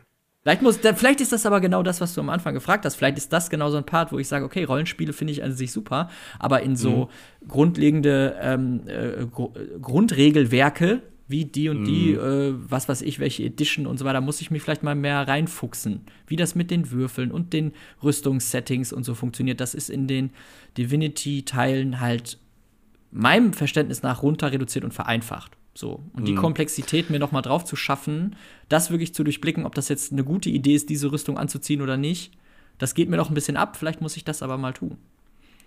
Also äh, erstmal kurz angegriffen, ich habe gerade Black Isle gesagt. Black Isle war nur der Publisher von Baldur's Gate. Mhm. Äh, BioWare ist der Entwickler gewesen, hast du recht. Mhm. Ähm, ich habe irgendwie das Logo noch auf dem Schirm gehabt, deshalb bin ich da irgendwie auf Black Isle gekommen. Wegen äh, Baldur's Gate per se, klar, also gerade 1 und 2 liefen natürlich früher auf, äh, ich weiß jetzt gar nicht mehr, ich glaube Advanced Dungeons and Dragons. Mhm. Ah ja, AD&D. Edition ja. war das, AD&D, äh, dritte Edition oder so, glaube ich. Ich bin mir jetzt nicht mehr ganz sicher, oder war es noch zweite? Klar, da hast du natürlich klassisches Rollenspielsystem gehabt, so ein W20-Ding. Und äh, du konntest, wenn du das Spiel damals gehabt hast, tatsächlich mit dem Regelhandbuch des Videospiels einfach Advanced Dungeons and Dragons spielen, weil da mhm. die Regeln drin waren. Ne? Weil man die so irgendwie verstehen musste mit THC 0 und was weiß ich was alles. Ja, genau. Aber äh, ja, warum ich das eigentlich so nochmal angeschnitten habe, ist jetzt so irrerweise mal neben Baldur's Gate 3, dass Larian Studios daran arbeiten. Ich habe das früher schon mal kurz angerissen. Microsoft hat Obsidian gekauft und hat In Exile gekauft und wenn die jetzt irgendwann hingehen würden und würden sagen, wir kaufen jetzt noch irgendwie Larian oder so, dann haben die quasi das Monopol auf CRPGs. Mhm. Was echt verrückt ist, wenn man sich das mal überlegt. Dann bleibt im Prinzip vielleicht nur noch maximal äh, CD Projekt Red mit Witcher. Aber Uff. sonst klasse, klassische C-RPGs, gerade so auch isometrische Perspektive oder sowas. Ja, stimmt. Ist dann, glaube ich, die größten Studios sind dann vom Markt und gehören Microsoft, was echt verrückt ist. Ja, ist die Frage, ob man das will. Hm. Ich sag's mal so. Ähm, wenn die Spiele die Qualität beibehalten, die sie bisher hatten oder besser werden, warum nicht? Ja, das stimmt. Ja, weil klar, dieses Damoklesschwert von äh, alle Spiele werden dann immer gleicher und äh, im Prinzip die, äh, die Möglichkeit, dass es halt Mitbewerber oder Konkurrenten gibt, führt dazu, dass man sich mehr anstrengt. Sehr wahrscheinlich auch das. Gleichzeitig glaube ich durchaus, dass es nicht schlecht ist, wenn die irgendwie einen finanziellen Hintergrund haben, der etwas stabiler ist. Ja, das sehe ich ähnlich. Schauen wir mal. Ja. Vielleicht bleibt Larian aber stark. Ja, wir, wir warten es ab, ne? Wir, wir warten es ab. ab. Ja, also die sind aktuell auf jeden Fall bei Baldur's Gate ordentlich am, am Start, am dann rumdrehen. Ähm, ist auf jeden Fall auch ein ganz nettes Game, aber aus genannten Gründen, wie, wie ich eben erwähnt habe, für mich hat sich das noch nicht, nicht vollkommen ja. erschlossen, nicht so, hat mich nicht so geflasht. Deswegen ja. installiere ich häufiger mal wieder äh, Divinity Original Sin 2 als Baldur's Gate 3 im Early Access, auch wenn ich mhm. da auch gerne mal immer wieder reinschaue, weil Larian also, ich kenne jetzt nur diese drei Spiele von denen. Ich weiß gar nicht, ob die schon viel mehr gemacht haben. Keine Ahnung. Ja, also aber die Divinity-Serie hat schon ein paar mehr Ableger. So ja, ne? genau, aus der Vergangenheit. Stimmt. Divine, Divinity, Beyond, Divinity, Divinity 2 Developers Cut und so weiter. Aber ich sag mal, aus der jüngsten Vergangenheit, die Titel, äh, da haben sie bisher also so hardcore abgeliefert, das kann man gar nicht anders sagen. Ja. Gut, dann dürfte den Zuhörern klar sein, was hier bei uns gespielt wird. Und dann kommen wir zu den Neuigkeiten aus der Videospielbranche. Alles klar. Okay, Basti, äh, wir fangen mal mit einer Sache an, die du gerade eben kurzfristig noch draufgeflanscht hast. Und wir bleiben quasi beim Thema der letzten Episode, nämlich Schadenfreude. Und ich bin echt gespannt, worum es hier geht, weil ich, liebe Zuhörende, kenne das Thema, um das es geht, jetzt noch nicht, beziehungsweise ich weiß noch nicht, was für einen Ansatz der Basti da verfolgt. Ich gehe genauso frisch da dran, wie ihr, die ihr das jetzt gerade hört.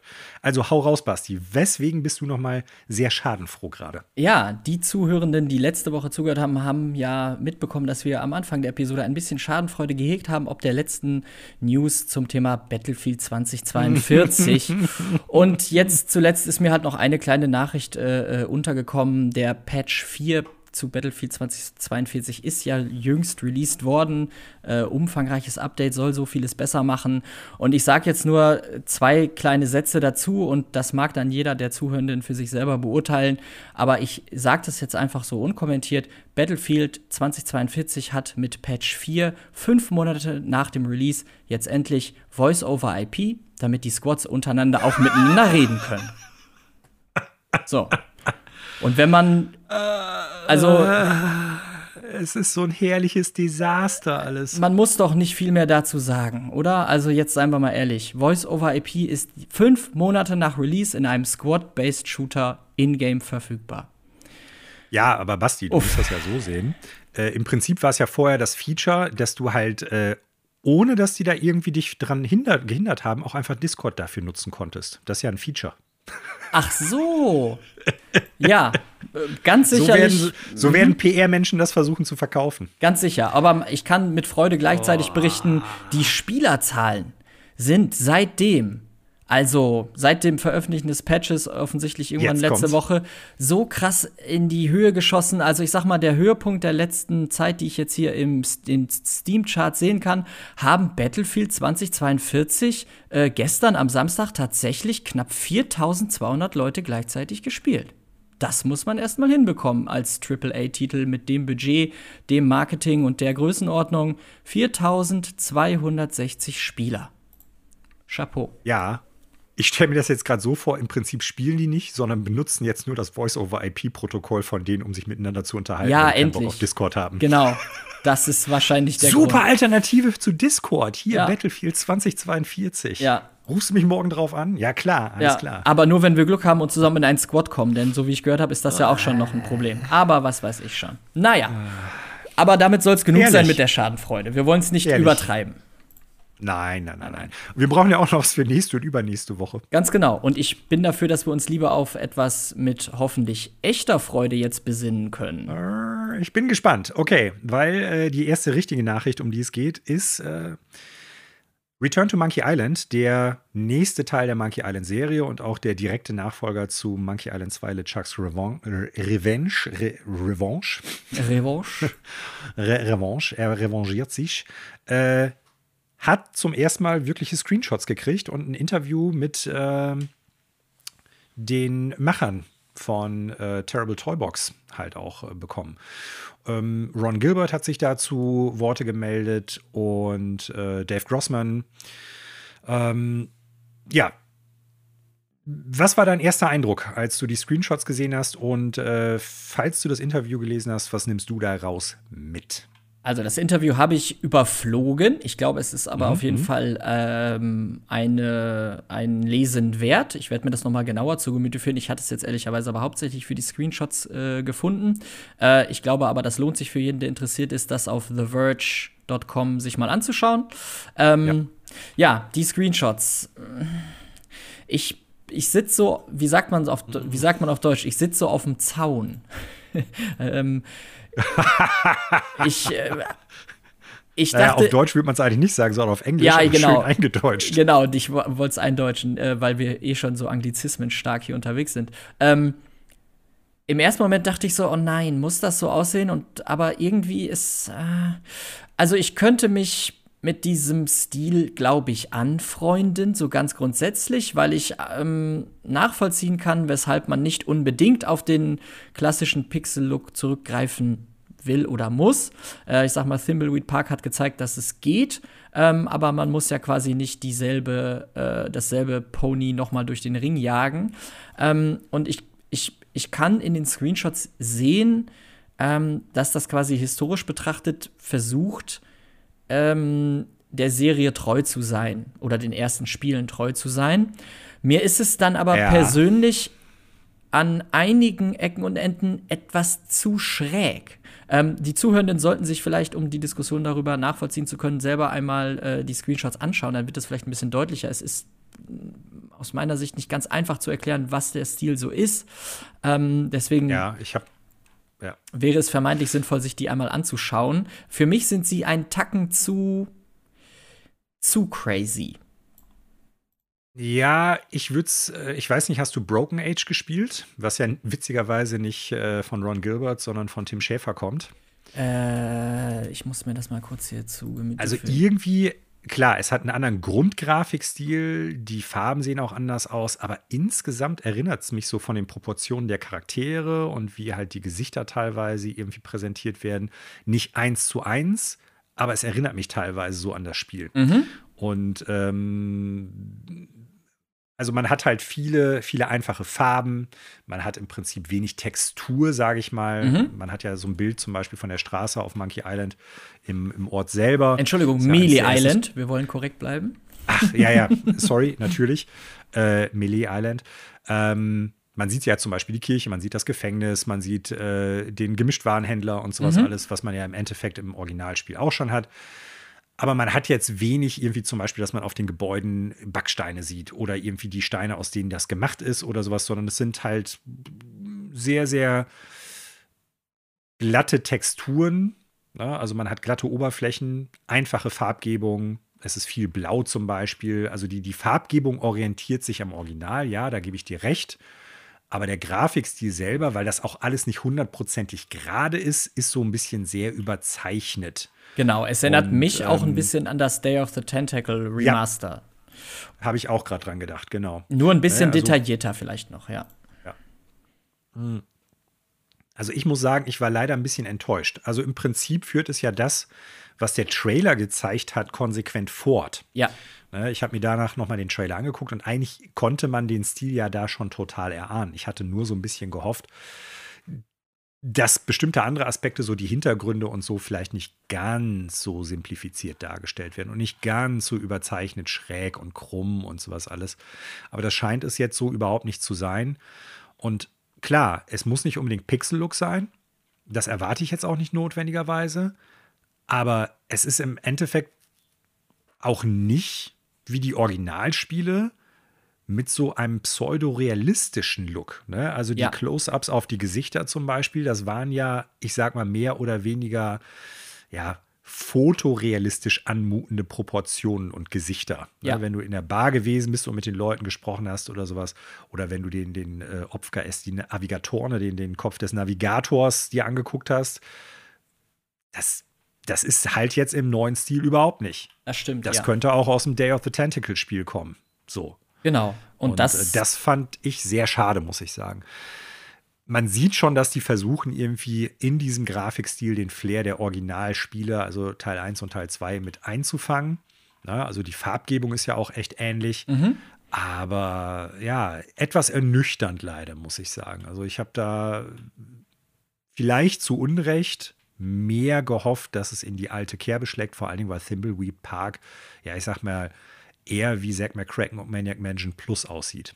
ja. Also so gut haben die Spiele ja nie ausgesehen, aber zumindest haben die sich nah oder, oder hat sich Thimbleweed Park sehr nah an den Spielen, was das Design betrifft, orientiert. Und äh, wer das Spiel durchgespielt hat, weiß ja auch, wie verdammt nah das an Maniac Mansion dran kommt zum Schluss hin.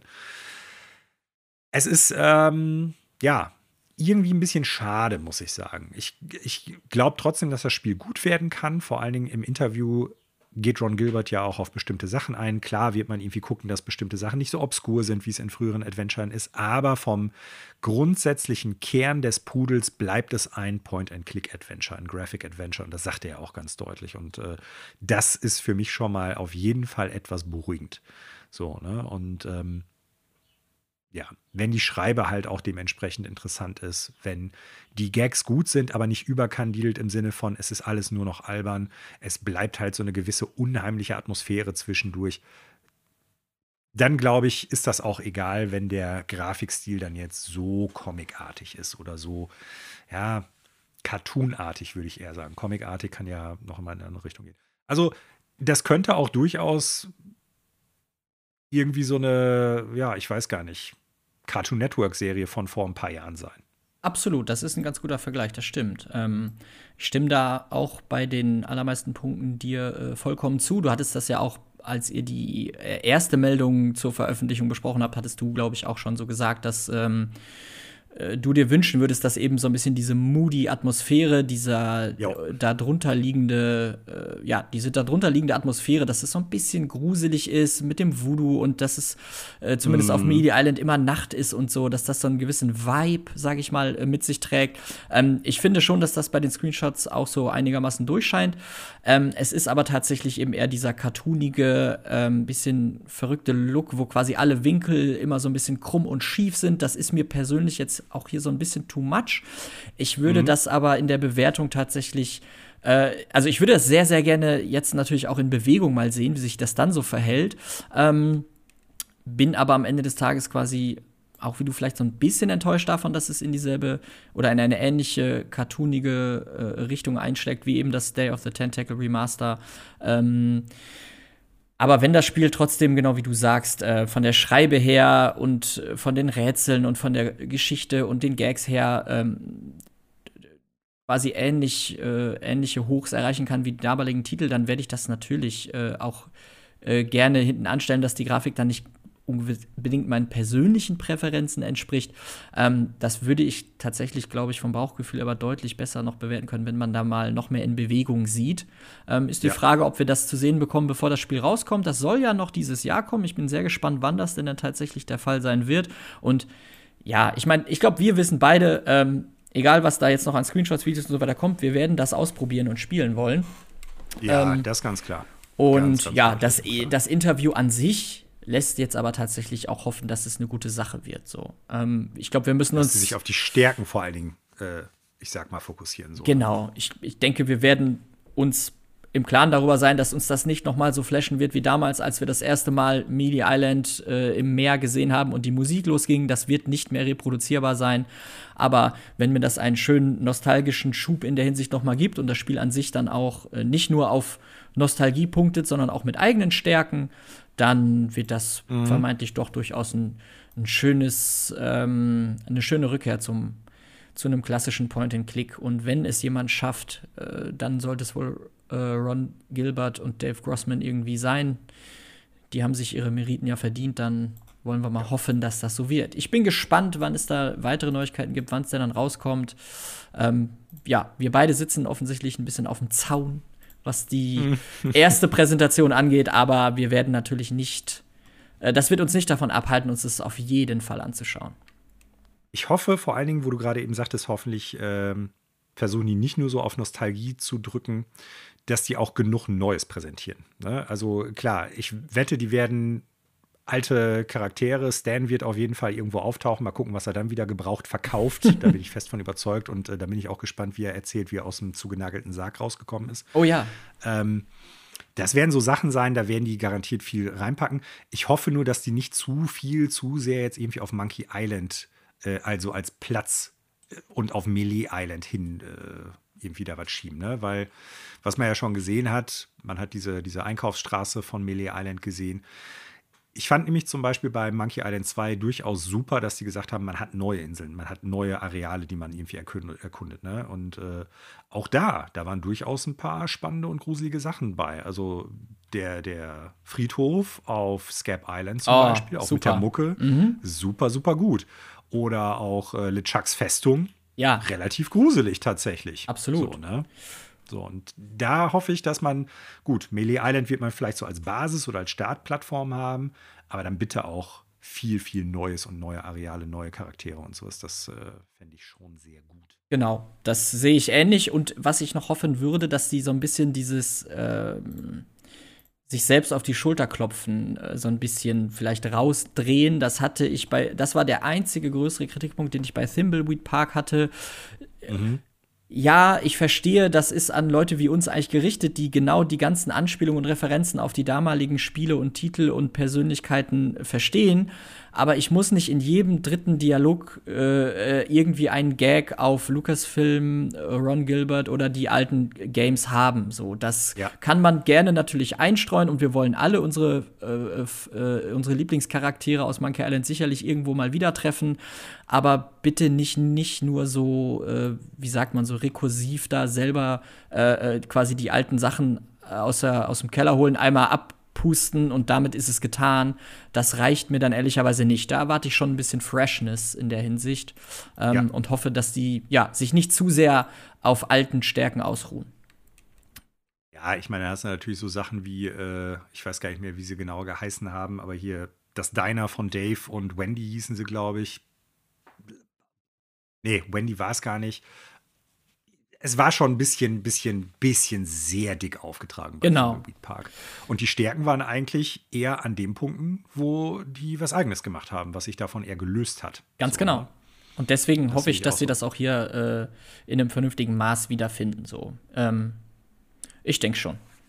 Wir hoffen aufs Beste, auch wenn wir jetzt keine Freunde der generellen Grafik sind, beziehungsweise der Designentscheidung, das halt so ein Cartoon-Look äh, aussehen zu lassen. Aber ich äh, bleibe erstmal in gespannter Vorfreude und wir werden, denke ich, im Laufe des Jahres durchaus mehr sehen und äh, irgendwann im Laufe des Jahres auch spielen. Ich weiß nicht warum. Ich könnte mir vorstellen, dass das so ein September-Spiel wird. August, September. Ja, das klar, das klingt von, vom Vorlaufzeitraum ja auch einigermaßen realistisch, vielleicht, dass man jetzt mhm. halt ein bisschen Hype schürt. Aber ja, mal schauen. Wir werden äh, uns da auf dem Laufenden halten und das sicherlich hier dann noch mal besprechen, wenn es da News gibt. Definitiv. Ein weiteres Spiel, auf das wir jetzt ganz schnell zu sprechen kommen wollen. Und ich glaube, dass du da durchaus äh, viele Gedanken zu haben dürftest, Basti. Also von daher auch super, dass du diese Woche wieder dabei bist. Remedy und Rockstar. Jetzt wird es interessant und natürlich auch äh, relativ schnell klar, warum genau diese beiden arbeiten nämlich zusammen an Remakes von zwei Spielen nämlich an Max Payne 1 und 2. Und warum genau diese beiden? Leute, die die Videospielbranche, glaube ich, schon ein bisschen länger beobachten, wissen natürlich, Max Payne 1 und 2 ursprünglich von Remedy entwickelt. Diese haben dann aber die Rechte an der Marke tatsächlich vor ein paar Jahren an Rockstar abgegeben bzw. verkauft und Rockstar hat dann Max Payne 3 entwickelt, was ja tonal sehr, sehr anders war, aber trotzdem noch ein recht guter Shooter und dann, ich sag mal, mit den typischen Rockstar-Stärken natürlich auch äh, gearbeitet hat.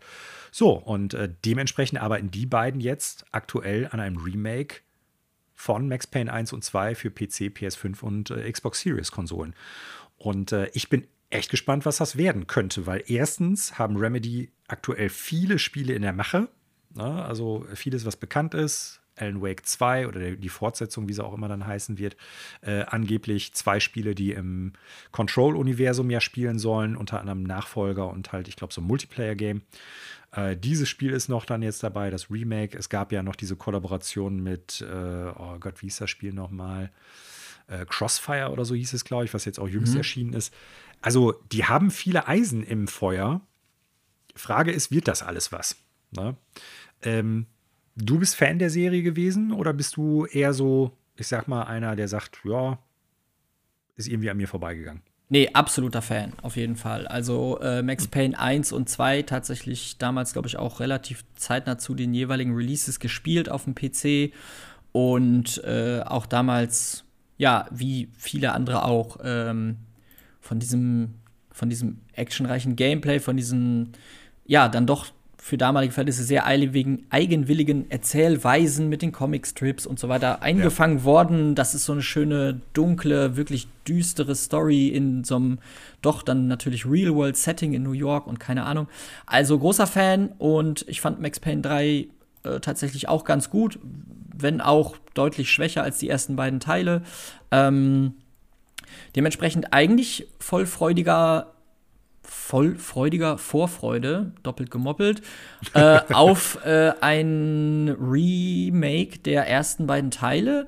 Ähm, ich hoffe natürlich ganz stark, dass da ähm, ja heutige Gegebenheiten, an die man oder äh, Vorzüge, die man an heutige Spiele halt stellen würde, dass die da auch eingearbeitet werden, dass es halt eben nicht nur aufgehübscht wird, sonst wäre es ja auch vielleicht einfach nur ein Remaster. Das soll ja ein Remake werden. Entsprechend kann man davon ausgehen, dass die da schon natürlich ordentlich dran schrauben und es für die modernen Spieler ähm, ja verträglicher machen. Wobei ich, glaube ich, der Meinung wäre, dass Max Payne 1 und 2 eigentlich immer noch ganz gut spielbar sind, so vom Gameplay-Flow. Mhm. Hätte ich gedacht, dass das immer noch Spaß macht, sich da durch die Gegend zu werfen und in Zeitlupe Gegner abzuräumen äh, und sich in, diese, in dieses düstere Setting hineinzubegeben. Ich glaube, das funktioniert an sich noch ganz gut, aber klar, wenn das alles noch mal geiler und schöner und größer aussieht und keine Ahnung, dann bin ich gerne dabei. Ich würde mir da aber natürlich wünschen, dass möglichst viel Einfluss des äußerst, äußerst guten Kinofilms noch mit in dieses Remake mit einfließen, denn oh. Nein, natürlich. Marky Mark soll dann auch ein paar Lines droppen dafür. Absolut. Ich würde mir auch wünschen, dass sein Gesicht Bunch. eingescannt wird und nicht das vom ah. damaligen Producer, das Gesicht von Max Payne bleibt. Nein, natürlich nicht. Äh, ja. Also, falls das jemand nicht getan hat, niemals im Leben schaut ihr euch den Max Payne-Film ein. In den zwei Stunden oder zweieinhalb oder was auch immer. Äh, könntet ihr. Mh, hm, was könntet ihr da besser machen? Alles. Auffasertapete angucken. Ja, alles. Ihr könntet alles besser machen, als diesen Film zu schauen. Egal. Ähm, nein, ich bin. Ihr könntet das Spiel spielen in der Zeit. Genau, ihr könntet tatsächlich das Spiel spielen, die alten Spiele noch mal rausholen, stundenlang an eurem PC basteln, damit die mhm. alten Titel noch mal laufen. Äh, alles besser als der Film. Nee, ähm, worauf ich eigentlich hinaus wollte, natürlich, äh, ich bin gespannt, äh, freue mich da auch so ein bisschen drauf. Ich äh, bin nur natürlich auch so ein bisschen ja, wie du sagst, Remedy hat eigentlich viele Eisen im Feuer. Da stellt man sich dann natürlich die Frage, okay, wie passt dann so ein, so ein äh, Remake da irgendwie rein? Und ich freue mich ja an sich immer, wenn so Games, die ich wirklich äh, aus der Vergangenheit auch liebe, ähm, irgendwie auch mal in, in die neue Welt geholt werden. Mhm. Ähm, bin dann auch eigentlich immer der Erste, der sagt, ja gut, das schaue ich mir auf jeden Fall an. Und dann stelle ich mir aber gleichzeitig die Frage, haben wir denn hat denn niemand von euch wirklich nichts Neues im Köcher? Also wie häufig wir äh, hier im Podcast ja über Remakes und Remasters reden, so irgendwann mm. stelle ich doch die Frage, ja, muss das jetzt alles, also kommt ihr wirklich nicht mit neuen IPs, neuen Ideen, neuen Geschichten um die Ecke? Das muss ja alles nicht bahnbrechend sein, aber das, ja, ich weiß nicht. Wobei ich da, wobei ich da schon jetzt mal bei Remedy klingt jetzt irgendwie, du hast eben das schöne Wort apologetisch irgendwie verwendet. Es klingt vielleicht so, aber wenn man sich anguckt, was Remedy zuletzt rausgebracht haben, dann waren das alles eigenständige neue Sachen. Das Klar, stimmt. Irgendwie ein gemeinsames Universum, wenn man jetzt auf sowas wie Alan Wake guckt und äh, Control, dass das ja im gleichen Universum spielen kann, Schrägstrich soll. Aber die haben zuletzt Control gemacht. Super eigenständiges Spiel auf allen Ebenen, nicht zuletzt auch des Settings wegen. Technisch super beeindruckend. Northlight, also die Engine von denen, die House Engine, auch meines Erachtens nach saugut. Ähm, davor äh, Quantum Break, auch eigenständig. Davor Alan Wake, ist vielleicht nicht das geworden, was sie ursprünglich angekündigt hatten, aufgrund von diversen Problemen in der Entwicklung. Ähm, ja, und davor halt Max Payne 1 und 2. Da hast du vollkommen recht. Ich hatte das so. jetzt auch gar nicht so sehr auf Remedy Allgemein bezogen, gemeint, sondern auf, auf die ne? Branche, um es mal so zu sagen, ja, weil ja. da ist dann ja doch äh, ja, man hört es und liest es so viel, dass irgendwelche Games halt nochmal abgestaubt werden, zum Teil dann halt auch lazy geremaked oder geremastert werden, so. Und das ist dann ja ähnlich wie, ich weiß nicht, die Neuverfilmung vom König der Löwen von Disney. Ihr habt doch sicherlich Leute da sitzen, die das vielleicht eigentlich äh, gar nicht nötig hätten, sondern einfach auch mal eine neue gute Geschichte schreiben könnten. So, das ist dann so ein kleiner Gedanke, der mir halt bei allen mm. Remake- und Remaster-Ankündigungen immer so in den Kopf kommt. Wie gesagt, bei Max Payne bin ich jetzt voll dafür so, weil ich persönlich halt auch Fan der, ja, der Spiele bin. Mhm. Ähm, aber so im Großen und Ganzen, ja, wie oft soll man halt noch was aus der Schatulle holen? Wie gesagt, vielleicht schaffen ja. sie es ja, das so richtig äh, äh, frisch in die neue Zeit zu holen. Sie sprechen ja auch selber davon, dass das eine AAA-Game-Production sein wird. Also das wird nicht halt ja. mal nebenbei nur mit HD-Texturen und keine Ahnung was dahin geschludert. Das klingt ja auf jeden Fall ambitioniert und dann möchte ich denen gerne glauben, dass das auch eine gute Sache wird. Äh, wird spannend im Hinblick darauf, dass sie noch so viele weitere Eisen im Feuer haben. Ähm, ja. Was dann daraus wird, wie lange das dann dauert. Ähm, genau, das äh, ist in der Tat ja auch schon eine ältere News. Ich hatte die jetzt nur noch mal rausgekramt, weil ich dachte, das stimmt, dass wir ja. darüber reden könnten, weil ich, wie gesagt, auch wohl Fan der Serie bin. Ähm, deswegen, da müssen wir mal schauen, was es da an nächsten Updates gibt. Äh, wenn da die ersten Screenshots kommen, wird es sicherlich noch mal sehr spannend, das Ganze zu bewerten. Und äh, wenn es denn da auch vielleicht ein Release-Date gibt, denn ich glaube, jetzt müsste ich noch mal schauen, da ist konkreter noch nichts gesagt, ne? Die hatten. Nee, nicht, dass ich wüsste. Ja. Ähm, es ist vor allen Dingen auch die Frage, wann könnte überhaupt das nächste Spiel erscheinen? Mal unabhängig davon, ob es jetzt halt die Remakes von Max Payne 1 und 2 werden oder halt äh, Alan Wake 2 oder der Control-Nachfolger und Spin-off. Schwierig. Control 2019, glaube ich. Wir haben jetzt 2022, drei Jahre. Ja. Also, wenn es ein komplett neues Spiel werden soll, ich glaube, dann kann das durchaus dauern. Ja. So, wenn Alan Wake in die Richtung gehen soll, in der das ursprüngliche Spiel eigentlich gehen sollte, also mit Open World und mehr Horror und sowas, dann glaube ich, wird es auch noch länger dauern. Vielleicht könnten wir also sowas wie jetzt diesen Control Spin-off Multiplayer oder halt jetzt die Remakes durchaus vor den anderen neuen Spielen sehen. Das ja. könnte ich mir vorstellen, so, ne? Also, naja, wir warten es einfach ab. Wie so oft haben wir leider nicht mehr dazu berichten, als dass wir abwarten ich hoffe ja, dass es wirklich, ich sag mal, eine, eine gute Modernisierung ist. Ich denke da an das Remake von Final Fantasy VII oder an den ersten Teil davon, mhm. der meines Erachtens nach vieles richtig gemacht hat, was so moderne Videospielentwicklung betrifft und halt Möglichkeiten. Und ich bin mal gespannt. Ich glaube, dass die Story generell, also mit den Cutscenes in Comicform, ich könnte mir vorstellen, dass sie das anders aufziehen werden.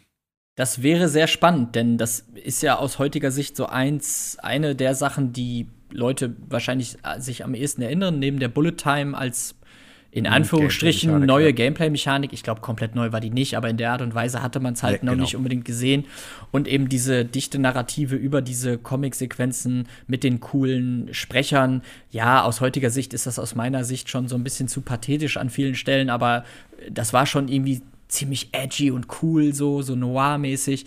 Ähm, wenn sie das mhm. über Bord kippen, äh, fände ich mutig, kann man gerne machen. Dann muss man halt etwas finden, was die Leute an anderer Stelle dahingehend so fasziniert. Ich glaube tatsächlich, mich sogar äh, zu erinnern, in irgendeinem Podcast oder so mal gehört oder aufgeschnappt zu haben, dass das damals auch, sag ich mal, äh, so aus Budgetgründen so gemacht wurde, weil ja, es vermeintlich deutlich einfacher umzusetzen war als tatsächliche Zwischensequenzen oder Videosequenzen innerhalb der Engine oder ähnlichem. Und ja, am Ende des Tages hat es der Serie sehr gut getan. Sollten sie das über Bord werfen, habe ich da an sich kein Problem mit, wenn sie einen einigermaßen adäquaten Ersatz finden, ähm, die Geschichte zu erzählen. Denn die ist ehrlicherweise schon sehr wichtig ähm, neben dem sehr coolen Gameplay war das immer so ein Ding, dass man sich wirklich in dieser Welt so als Max auch wirklich gefühlt hat und dieses, ja, diesen dunklen Rachefeldzug da auch so ja. durchziehen wollte, ne?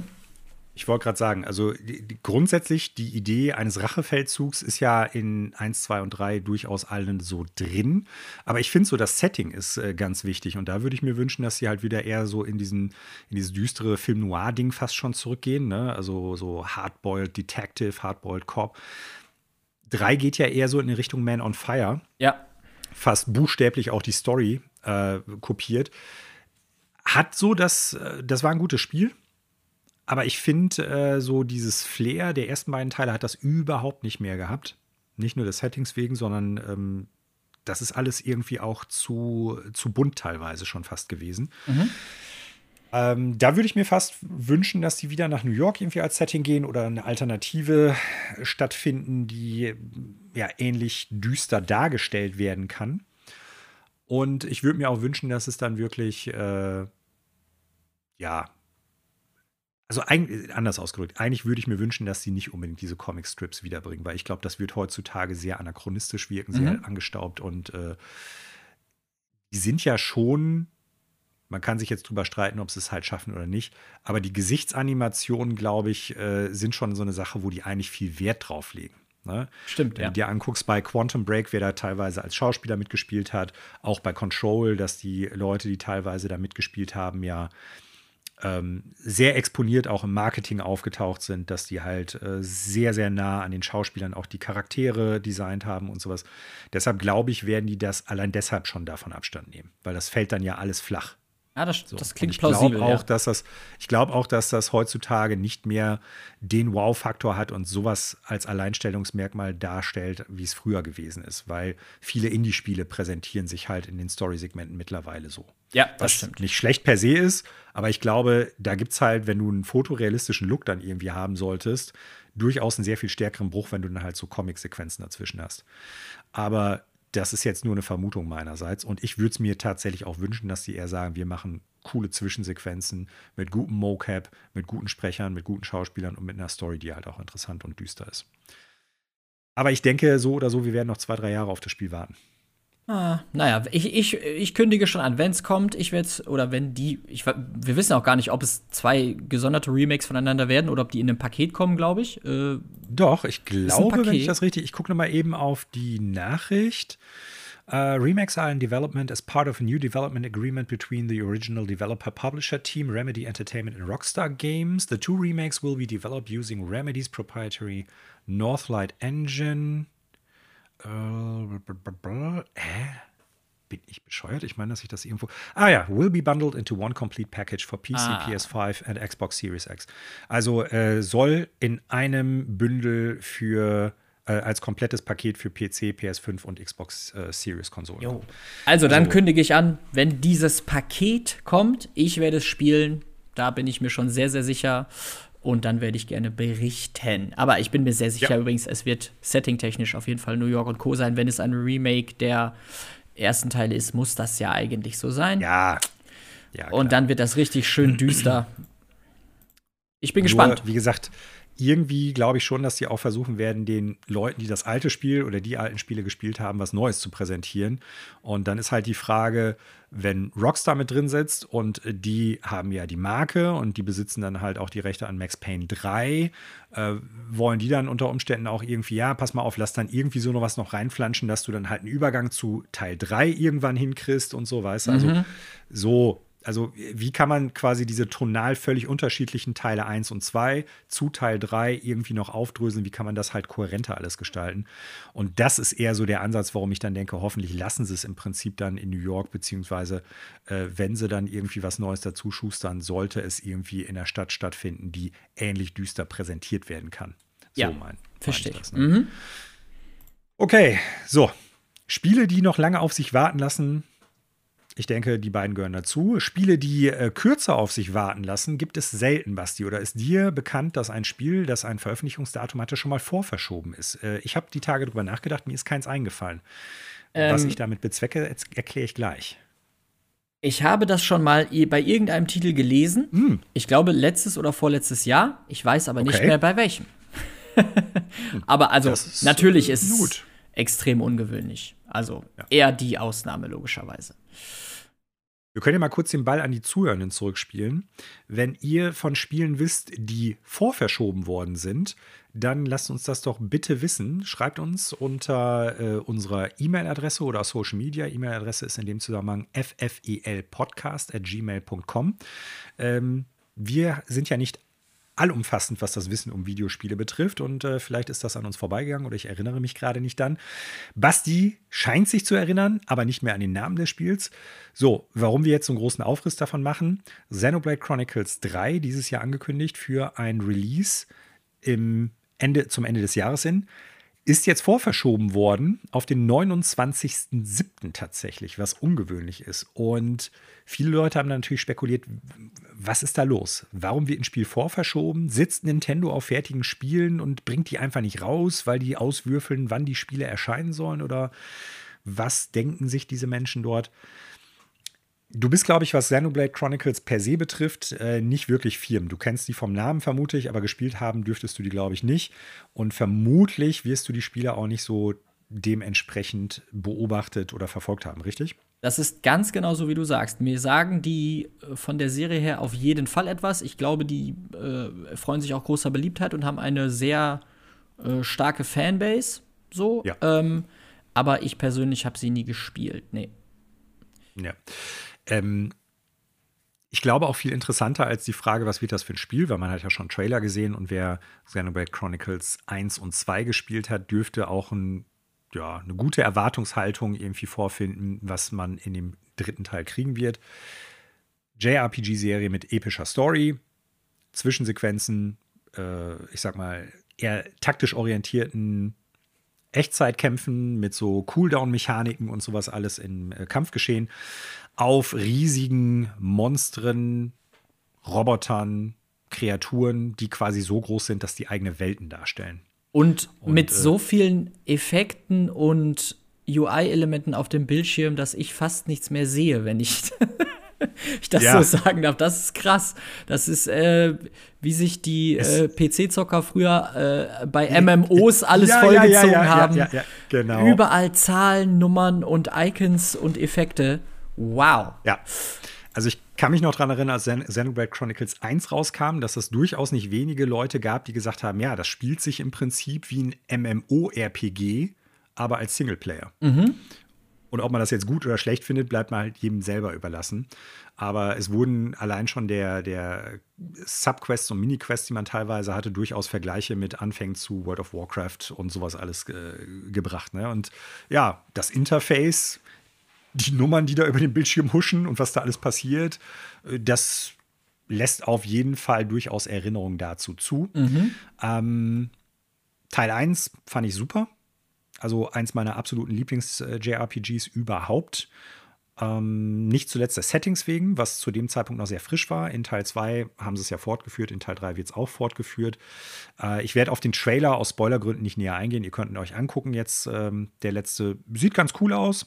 Ich hoffe, dass die technischen Aspekte im Vergleich zu Teil 2 jetzt durchaus ausgebügelt sind, dass es halt auflösungstechnisch nicht mehr so in den Keller geht, dass die Framerate besser ist und so weiter und dass auch gameplay-technisch so ein paar Sachen gestreamlined werden und der Vorgang der Story, der Hauptstory jetzt nicht unbedingt an manche RNGs, also an bestimmte Items, die per Zufall bekommen werden können, teilweise geknüpft sind. Das äh, wären so ein paar Wünsche, die ich da auf jeden Fall habe. Viel spannender als das alles ist aber die Frage, warum wird das Spiel vorverschoben? Hast du da eine Idee, warum ein Publisher sowas macht?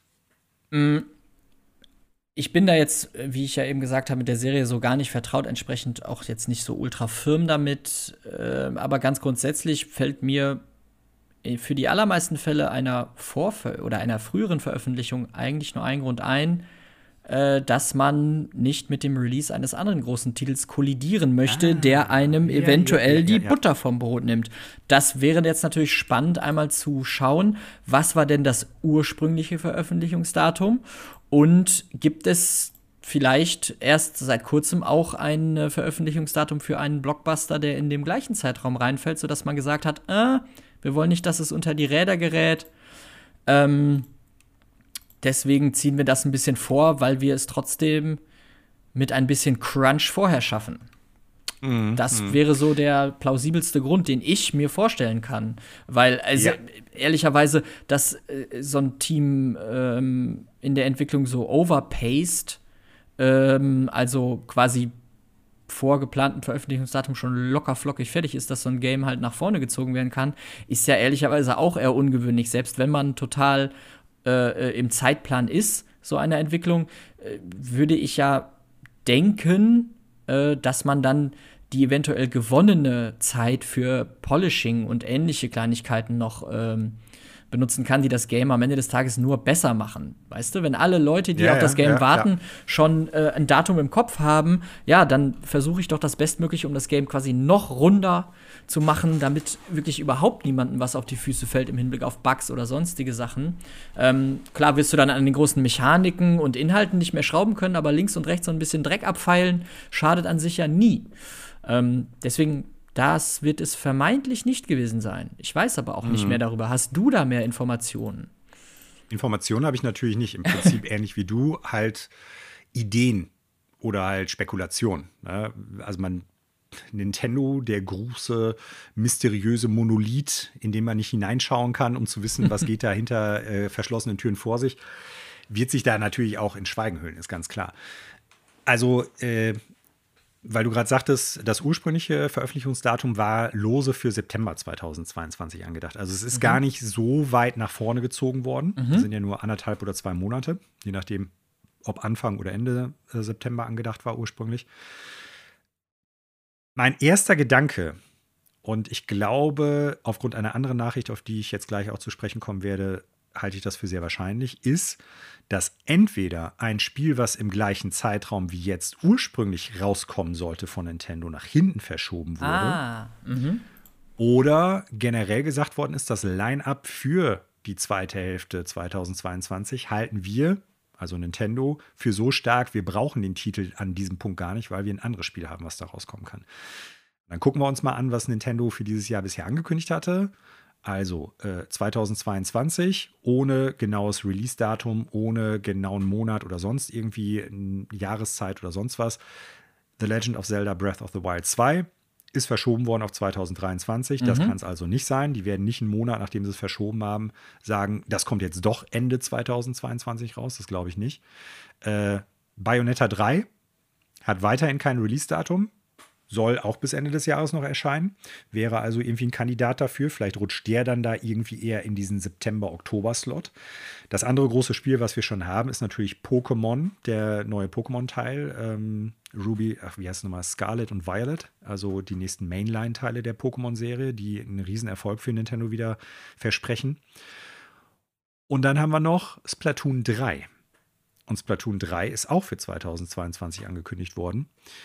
Und das äh, war spekulativ früher, Anfang des Jahres, bei vielen Leuten eher so ein Dinges, wo die gesagt haben, jo, das könnte ein Sommertitel werden. Das passt vom Flair her, weil es sehr bunt ist, es Ah ist ja, ein mhm. Multiplayer-lastiges Spiel und so weiter und so fort. Äh, auch ein Riesenerfolg Teil 1 und gerade auch Teil 2 für Nintendo gewesen. Das könnte so ein Sommertitel werden, ja. Und wenn der jetzt aber nicht mehr im Sommer erscheint, dann könnte Xenoblade Chronicles, quasi so die Lücke dafür füllen, füllen, wenn die sagen, das ist ausreichend weit entwickelt, das ist äh, so sicher, dass wir das dann auch in einem guten Zustand raushauen können, dann machen wir das. Und äh, das war so mein erster Gedanke und scheinbar bestätigt hat sich das im Nachgang, weil nämlich Nintendo kurz darauf angekündigt hat, dass Splatoon 3 ein Veröffentlichungsdatum kriegt, nämlich am 9.9.2022, also im September. Das klingt deduktiv, total äh, Chinatown Detective-mäßig hergeleitet und plausibel. So wie musste du das jetzt auch- vorträgst. Ich hatte da natürlich auch dann so ein Memory-Spiel dafür lösen müssen und dann musste ich auf Google nochmal nachgucken, welche Briefmarke in der DDR 2000 äh, mal gedruckt wurde und dann irgendwie im Jahr 1971 so und so viel äh, wert war. Dann, dann muss es ja so sein. Ja.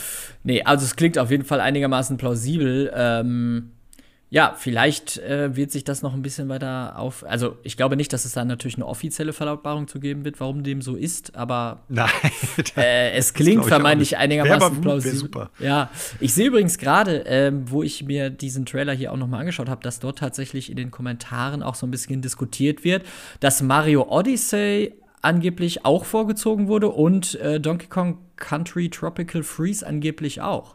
Ähm, ohne Gewähr sagen irgendwelche Nutzer im Internet. Aber dann, das klingt, klingt jetzt in der Hinsicht dann für mich so, dass es bei Nintendo gar nicht so ungewöhnlich ist, vielleicht das so ein bisschen vorzuziehen zumindest.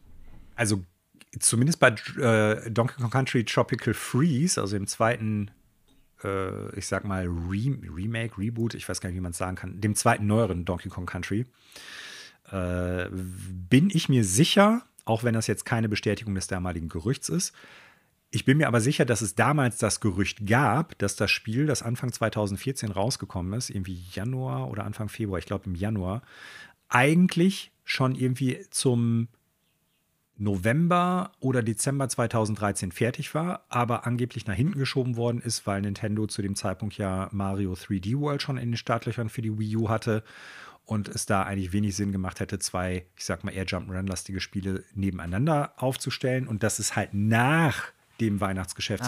2013 eine ziemliche Lücke gab und auch damals schon ersichtlich war und die deshalb gesagt haben, wir schmeißen es nach hinten, um da so ein bisschen die Lücke zu füllen.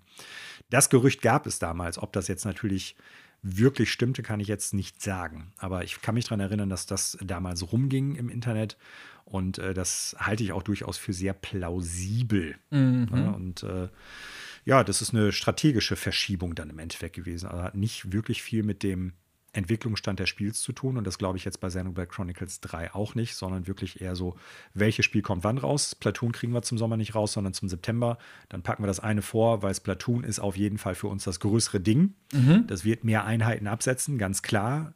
Und äh, deshalb müssen wir gucken, wenn das dann halt so ein bisschen zum Nachteil von Xenoblade Chronicles 3 und der Entwicklung dieses Spiels geht, ist das für uns das geringere Problem, also uns im Sinne von Nintendo, als wenn wir Splatoon jetzt schnell raushauen und das wird ein totales Desaster, weil wenn der Multiplayer da nicht ordentlich am Start ist, wenn das nicht sofort rennend auf dem Boden aufschlägt, dann ähm, glaube ich, werden die da äh, herben Imageverlust auch der Marke gegenüber haben. Ja, das klingt Splatoon plausibel. 1 und 2 sind Ultra-Erfolge für Nintendo gewesen. Also von daher gehe ich ganz stark davon aus, dass das der Hintergrund ist. Für mich persönlich, ohne das jetzt als neues Thema noch aufzumachen hier, bleibt da natürlich die Frage, gut, dann haben wir ein großes Spiel schon. Wir haben Pokémon zum Ende des Jahres, wir haben Splatoon 3 im September.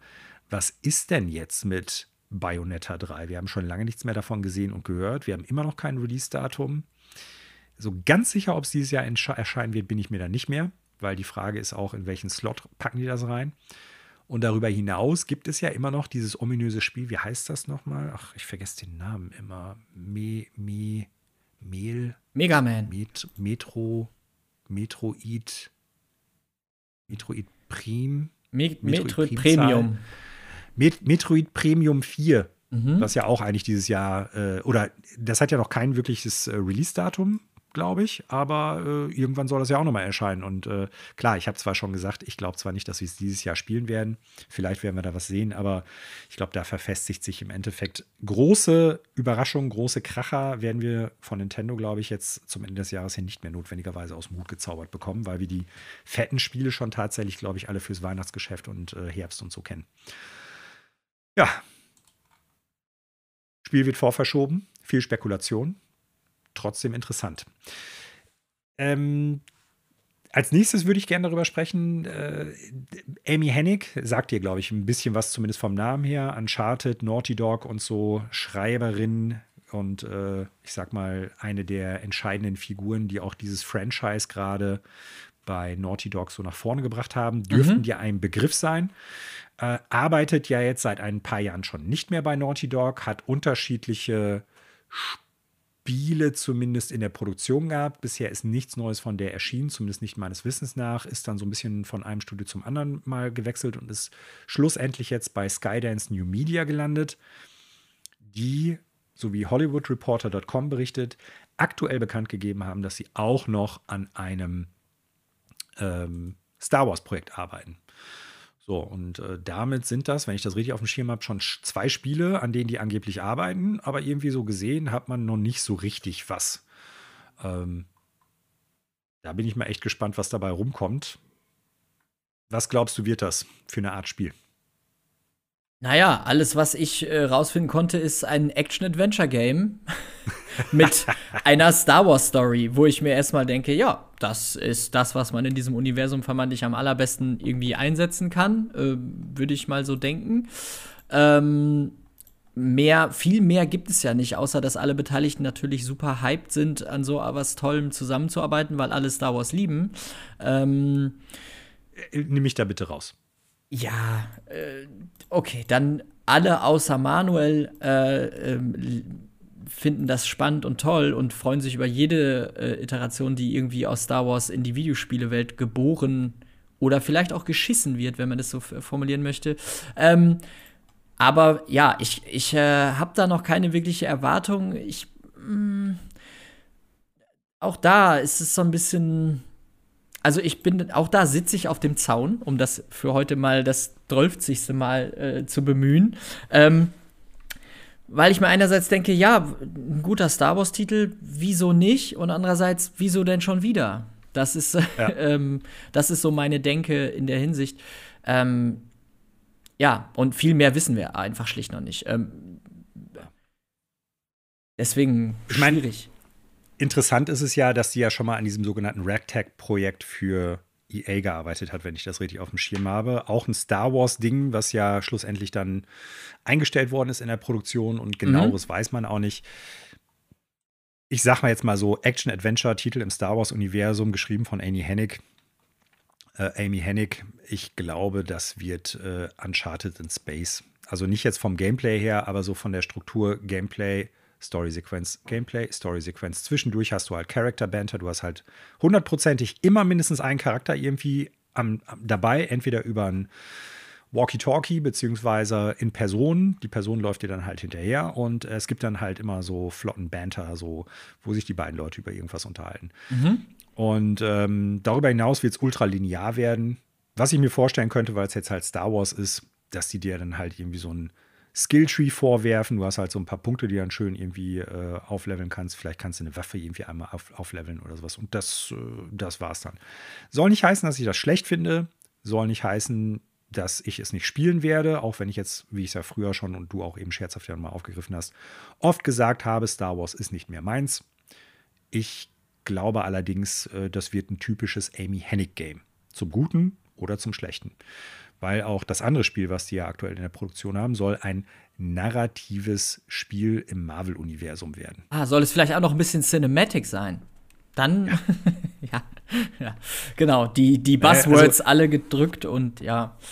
Ja, was ich halt interessant finde, so in diesem, äh, also in der Veröffentlichung zu der Ankündigung hat äh, Amy Hennig dann auch gesagt, dass sie im Prinzip total froh darüber ist und sich total darüber freut, mit Lucasfilm Games an einem, äh, an einem Spiel im Star Wars-Universum zu arbeiten, das halt die Möglichkeiten interaktiver Stories und Geschichten ausloten kann. Und tut mir leid, wenn ich das so sage, aber kein Spiel, an dem diese Frau mitgearbeitet hat, das ich in den letzten Jahren gespielt habe, hat eine interaktive Story. Ja, verstehe ich. Ja. Also, ich so bin jetzt nur den. Wie, äh, keine Ahnung, der, der Transrapid, ja. wenn er von München zum Flughafen fährt. Ich das kann ist, jetzt nur ähm, aus der Erfahrung mit ein bisschen Uncharted sprechen, aber ja, das ist ja in der Hinsicht bekannt, dass es halt, ja, von A nach B ist fahren ist mit schönen Setpieces und ein bisschen rumgehüpft ja. zwischendurch. Ähm, ist jetzt gar keine Wertung zu Uncharted so. Das sind in ihrer Form sicherlich auch äh, gute Spiele. Ich mag die Spiele, ne? aber machen wir uns nichts vor. Da ist nichts interaktiv dran, was die Story betrifft. Ja. Mhm. Verstehe ich. Das ist solide erzählt, das ist gut in Szene gesetzt. Aber man muss jetzt auch nicht irgendwie versuchen, mehr daraus zu machen, als es tatsächlich ist. Es ist technisch immer ultra beeindruckend. Die Set-Pieces sind meistens auch ultra beeindruckend. Und wie gesagt, das sind die Stärken dieser Marke. Davon will ich auch bei Uncharted durchaus mehr haben auf einer gewissen Ebene. Aber äh, das ist nicht interaktives Storytelling. Also tut mir leid, nein. Ja, und ähm, naja, ich bin gespannt. Auch da, wir werden lange warten und bisher ist uns die gute Frau Hennig auch schon lange ein neues Spiel schuldig. Ich gucke mal eben, ob ich auf die Schnelle finden kann, was jetzt tatsächlich das letzte veröffentlichte Spiel von der guten Frau ist. Ähm ja, das ist jetzt etwas dürftig. Mal hier eben ganz schnell. So. Also, hat mitgearbeitet bei Forspoken. Das kommt ja jetzt bald raus. Und davor hat sie mitgearbeitet als Schreiber bei Battlefield Hardline. Aua! 2015, was ich äh, nicht auf dem Schirm hatte. Und tut mir leid, wenn ich das so sage, aber das Spiel ist totale Grütze. Und davor Uncharted äh, Golden Abyss, aber nicht als Schreiber, sondern als äh, konsultierende Person in der Mitarbeit. Und davor halt äh, Creative Director Uncharted 1, 2 und 3. Ja, gut. Und das ist, äh, letzte davon ist 2011 erschienen. Also mal abgesehen jetzt von Forspoken dieses Jahr und Battlefield Hardline seit zehn Jahren nichts mehr gekommen, so was relevant ist. Also ich glaube, dass die äh, gute Frau immer noch auf jeden Fall mindestens die Schreiber abrufen kann, die sie auch bei Uncharted irgendwie gezeigt hat und was da auch gut funktioniert hat. Aber machen wir uns nichts vor, das wird, glaube ich, jetzt nicht irgendwie was werden, wo wir im Endeffekt dann äh, ein unglaublich innovativen Plot haben oder eine Story, die man so noch nicht erlebt hat oder halt to die totale Interaktivität. Mhm. Ähm, wir warten es ab, aber ich glaube, es ist realistisch, das da zu erwarten, sagen wir es mal so. So, und dann kommen wir mal. Wir haben eben schon über Videospielserien gesprochen im Zusammenhang mit äh, Max Payne, die Menschen durchaus lieben. Es gibt bei Sega einige Marken, die ich sag mal so ein bisschen in der Schublade scheinbar versauern, nach denen einige Fans im Internet ganz, ganz, ganz stark rufen. Ne? Und ein paar der lautesten Serien, neben sowas wie vielleicht ähm, Virtua Fighter oder so, dürfte auf jeden Fall äh, Jet Set Radio sein und ein bisschen geringer vielleicht auch noch äh, Crazy Taxi. Äh, Sega hat jetzt angekündigt, dass neue Spiele in beiden Marken entwickelt werden. Und zwar Big Budget Reboots. Also durchaus viel Geld sollen in diese beiden Marken reinfließen. Und ich vermute, wenn man das jetzt erstmal so liest und Fan der Serien ist, dann freut man sich erstmal. Und dann erinnert man sich aber daran, dass man sich nicht zu früh freuen sollte. Denn scheinbar soll das Ganze wohl irgendwie auf einer Initiative fußen, dass Sega sich überlegt, ey, wie kriegen wir eigentlich das Big Fortnite, Fortnite Money? Also wie können wir Leute so an der Stange halten, wie es halt Epic mit Fortnite hinkriegt? Und äh, dementsprechend hat halt Sega eine sogenannte Super Game Initiative ausgerufen, beziehungsweise ins Leben gerufen. Und äh, das sollen jetzt die ersten beiden Marken sein, die da, ja, ich weiß gar nicht, verschlimmbessert werden. Wir wissen ja noch nicht genau, wie es sein wird, aber es soll sich stark am Business Model von Fortnite orientieren. Und äh, ich glaube nicht, dass das das ist, was Fans dieser Serie wirklich wollen.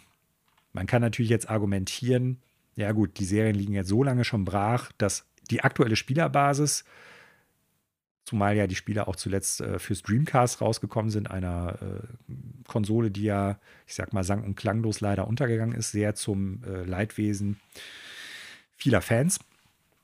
Aber ähm, ich glaube, die Argumentationskette dürfte dementsprechend sein, ja, viele Leute heutzutage kennen diese Serie gar nicht, kennen vielleicht ein paar Screenshots und dementsprechend können wir auch damit machen, was wir wollen. Ich finde das ja sehr, sehr fragwürdig. Ich stelle mir erstmal die Frage, wenn doch die Marken vermeintlich heute quasi gar nicht mehr so bekannt sind, als dass man da Angst haben müsste, jemanden vor den Kopf zu schussen, warum die dann überhaupt noch mal rauskramen? Ja, gutes das, Argument. So, äh, das verstehe ich halt da nicht. Vielleicht hat Sega da äh, schlauere Gedanken als ich. Ähm, ja, und wie das oder wie diese Games dann, ich bin jetzt mit beiden Games nicht super firm so, aber äh, also Crazy Taxi sagt mir noch was aus der damaligen Zeit, so wie das so funktioniert, was da so das Gameplay ist. Aber wie das halt eben in dieses Fortnite-mäßige Businessmodell äh, reingepresst werden soll, ähm, spannend so. Also klar, grundsätzlich, es wird vermeintlich irgendwie Free-to-Play sein, es wird auf vielen Plattformen äh, verfügbar sein, große Multiplayer-Matches äh, mit irgendwie zusätzlichen Events und äh, sonstigen wahrscheinlich äh, äh, zusätzlich erwerbbaren Items und Co. irgendwie. Ja, ähm, Microtransactions, DLC und äh, Genau. Events und so, das glaube ich auch, das wird das große Ding sein. Genau, wie das jetzt in ein Crazy Taxi reinpasst, habe ich keinerlei verdammte Ahnung. Mhm. Bei einem äh, Jet Set Radio weiß ich es nicht, da kenne ich das Spiel überhaupt nicht gut genug für, um das beurteilen zu können. Ähm, ja, und äh, wie gesagt, also ich, ich, ich kann aus der Sicht der, von Sega irgendwie verstehen, dass sie mit so einer Super Game Initiative irgendwie schauen wollen, dass die da was aus dem Boden stampfen, was quasi so einem Monetarisierungsmodell zuträglich ist. Äh, auch wenn das Gefühl jetzt auch schon irgendwie ein paar Jahre hinten dran ist. Also, weil das Fortnite-Modell das hat ja irgendwie auch dahingehend gefußt, weil es auf eine Art das erste Game dieser Art war, was das so richtig feingeschliffen und gestreamlined hat, diese ganze Sache. Ähm, war ja nicht das erste Game, was diese einzelnen äh, Punkte, die es erfolgreich gemacht hat, in die Welt gebracht hat, aber es hat sie halt vermeintlich mhm. am besten vereint und in die Welt bringen können, so in, in, in Gänze. Ähm, wie man als rundestes Paket vielleicht genau. den Leuten so ein bisschen unterjubeln und gleichzeitig natürlich auch äh, Free-to-Play sein. Ne? Ganz genau, das haben die da das schon ja alles richtig gemacht. Äh, ob man das Spiel jetzt mag oder nicht, jetzt mal dahingestellt, das haben sie offensichtlich irgendwie relativ erfolgreich umzusetzen gewusst. Wie man das jetzt halt auf diese Games und jetzt, äh, keine Ahnung, wie viele Jahre später nochmal machen will, äh, puh, I don't know.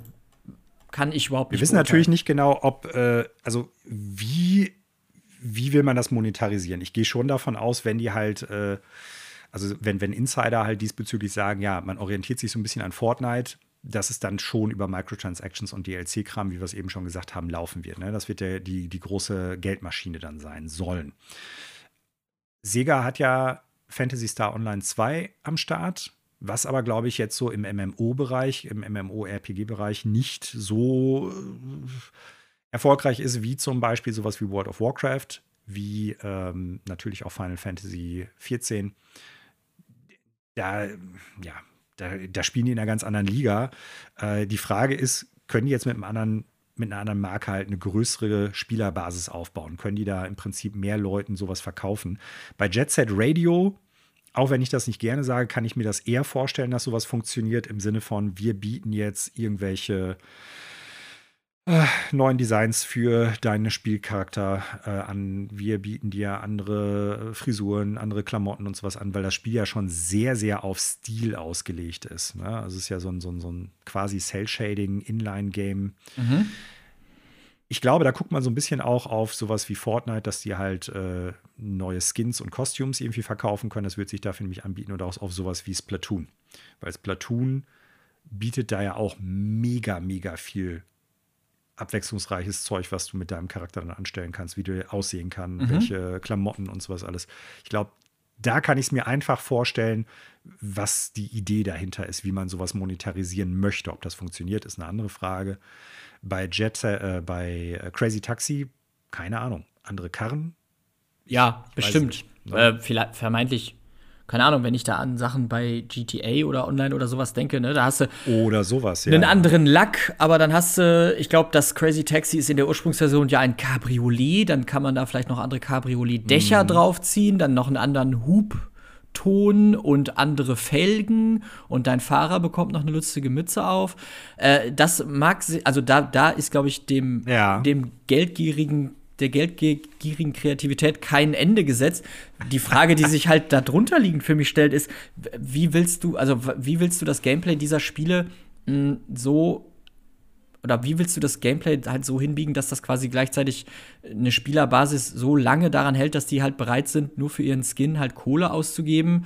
Ähm, bei Fortnite sehe ich das halt, ich meine, das ist jetzt einfach gesagt, weil der Erfolg gibt ihnen ja quasi recht, dass diese mhm. Mischung äh, aus Shooter und Basteln und gleichzeitig dem, dem Battle Royale, dass das in der Hinsicht natürlich irgendwie ähm, immer wieder eine neue Herausforderung gibt und dann willst du da in diesem Universum, wo du dich jeden Abend in einen neuen Wettbewerb begibst, auch deiner Spielfigur sozusagen einen Wiedererkennungswert geben. Das kann ich da auf eine mhm. Art und Weise total nachvollziehen. Ich kann mir allerdings bei den genannten Spielen nicht vorstellen, wie das da so lange so funktionieren soll. Aber wir, ja. dafür wissen wir halt noch gar nicht genug darüber, was die Spiele an sich unter der Haube nachher sein sollen. Ich habe jetzt halt logischerweise, weil es halt Crazy Taxi ist, die ganze Zeit im Kopf, dass du da halt mit dem Taxi so schnell wie möglich in so einer verrückten Welt von A nach B dengelst, äh, mhm. wie das Multiplayer kompetitiv oder wie auch immer Leute so lange bei der Stange halten soll, dass sie bereit sind, ja. echtes Geld dafür auszugeben, ist für mich noch vollkommen unklar. Das äh, ist ein guter Aspekt, den du da ansprichst. Da habe ich noch gar nicht drüber nachgedacht. Also nicht nur, wie monetarisieren die das, sondern wie übersetzen die das grundlegende Gameplay und das Moment-to-Moment-Gameplay und auch die, man sagt ja so Progression zu, also wie man halt im Laufe des Spiels halt voranschreitet, in ein Konstrukt, das sich halt multiplayer-technisch und online gut und langfristig spielen lässt. Ne? Also das ist, äh, ja, da, da sprichst du einen guten Punkt an. Habe ich so noch gar nicht drüber nachgedacht. Dürfte interessant werden, was die vermeintlich da rausholen. Ich meine, um das Ganze abzuschließen, es befindet sich ja noch in der Entwicklung. Es soll auf jeden Fall viel Geld in diese ganze Super Game Initiative reinfließen.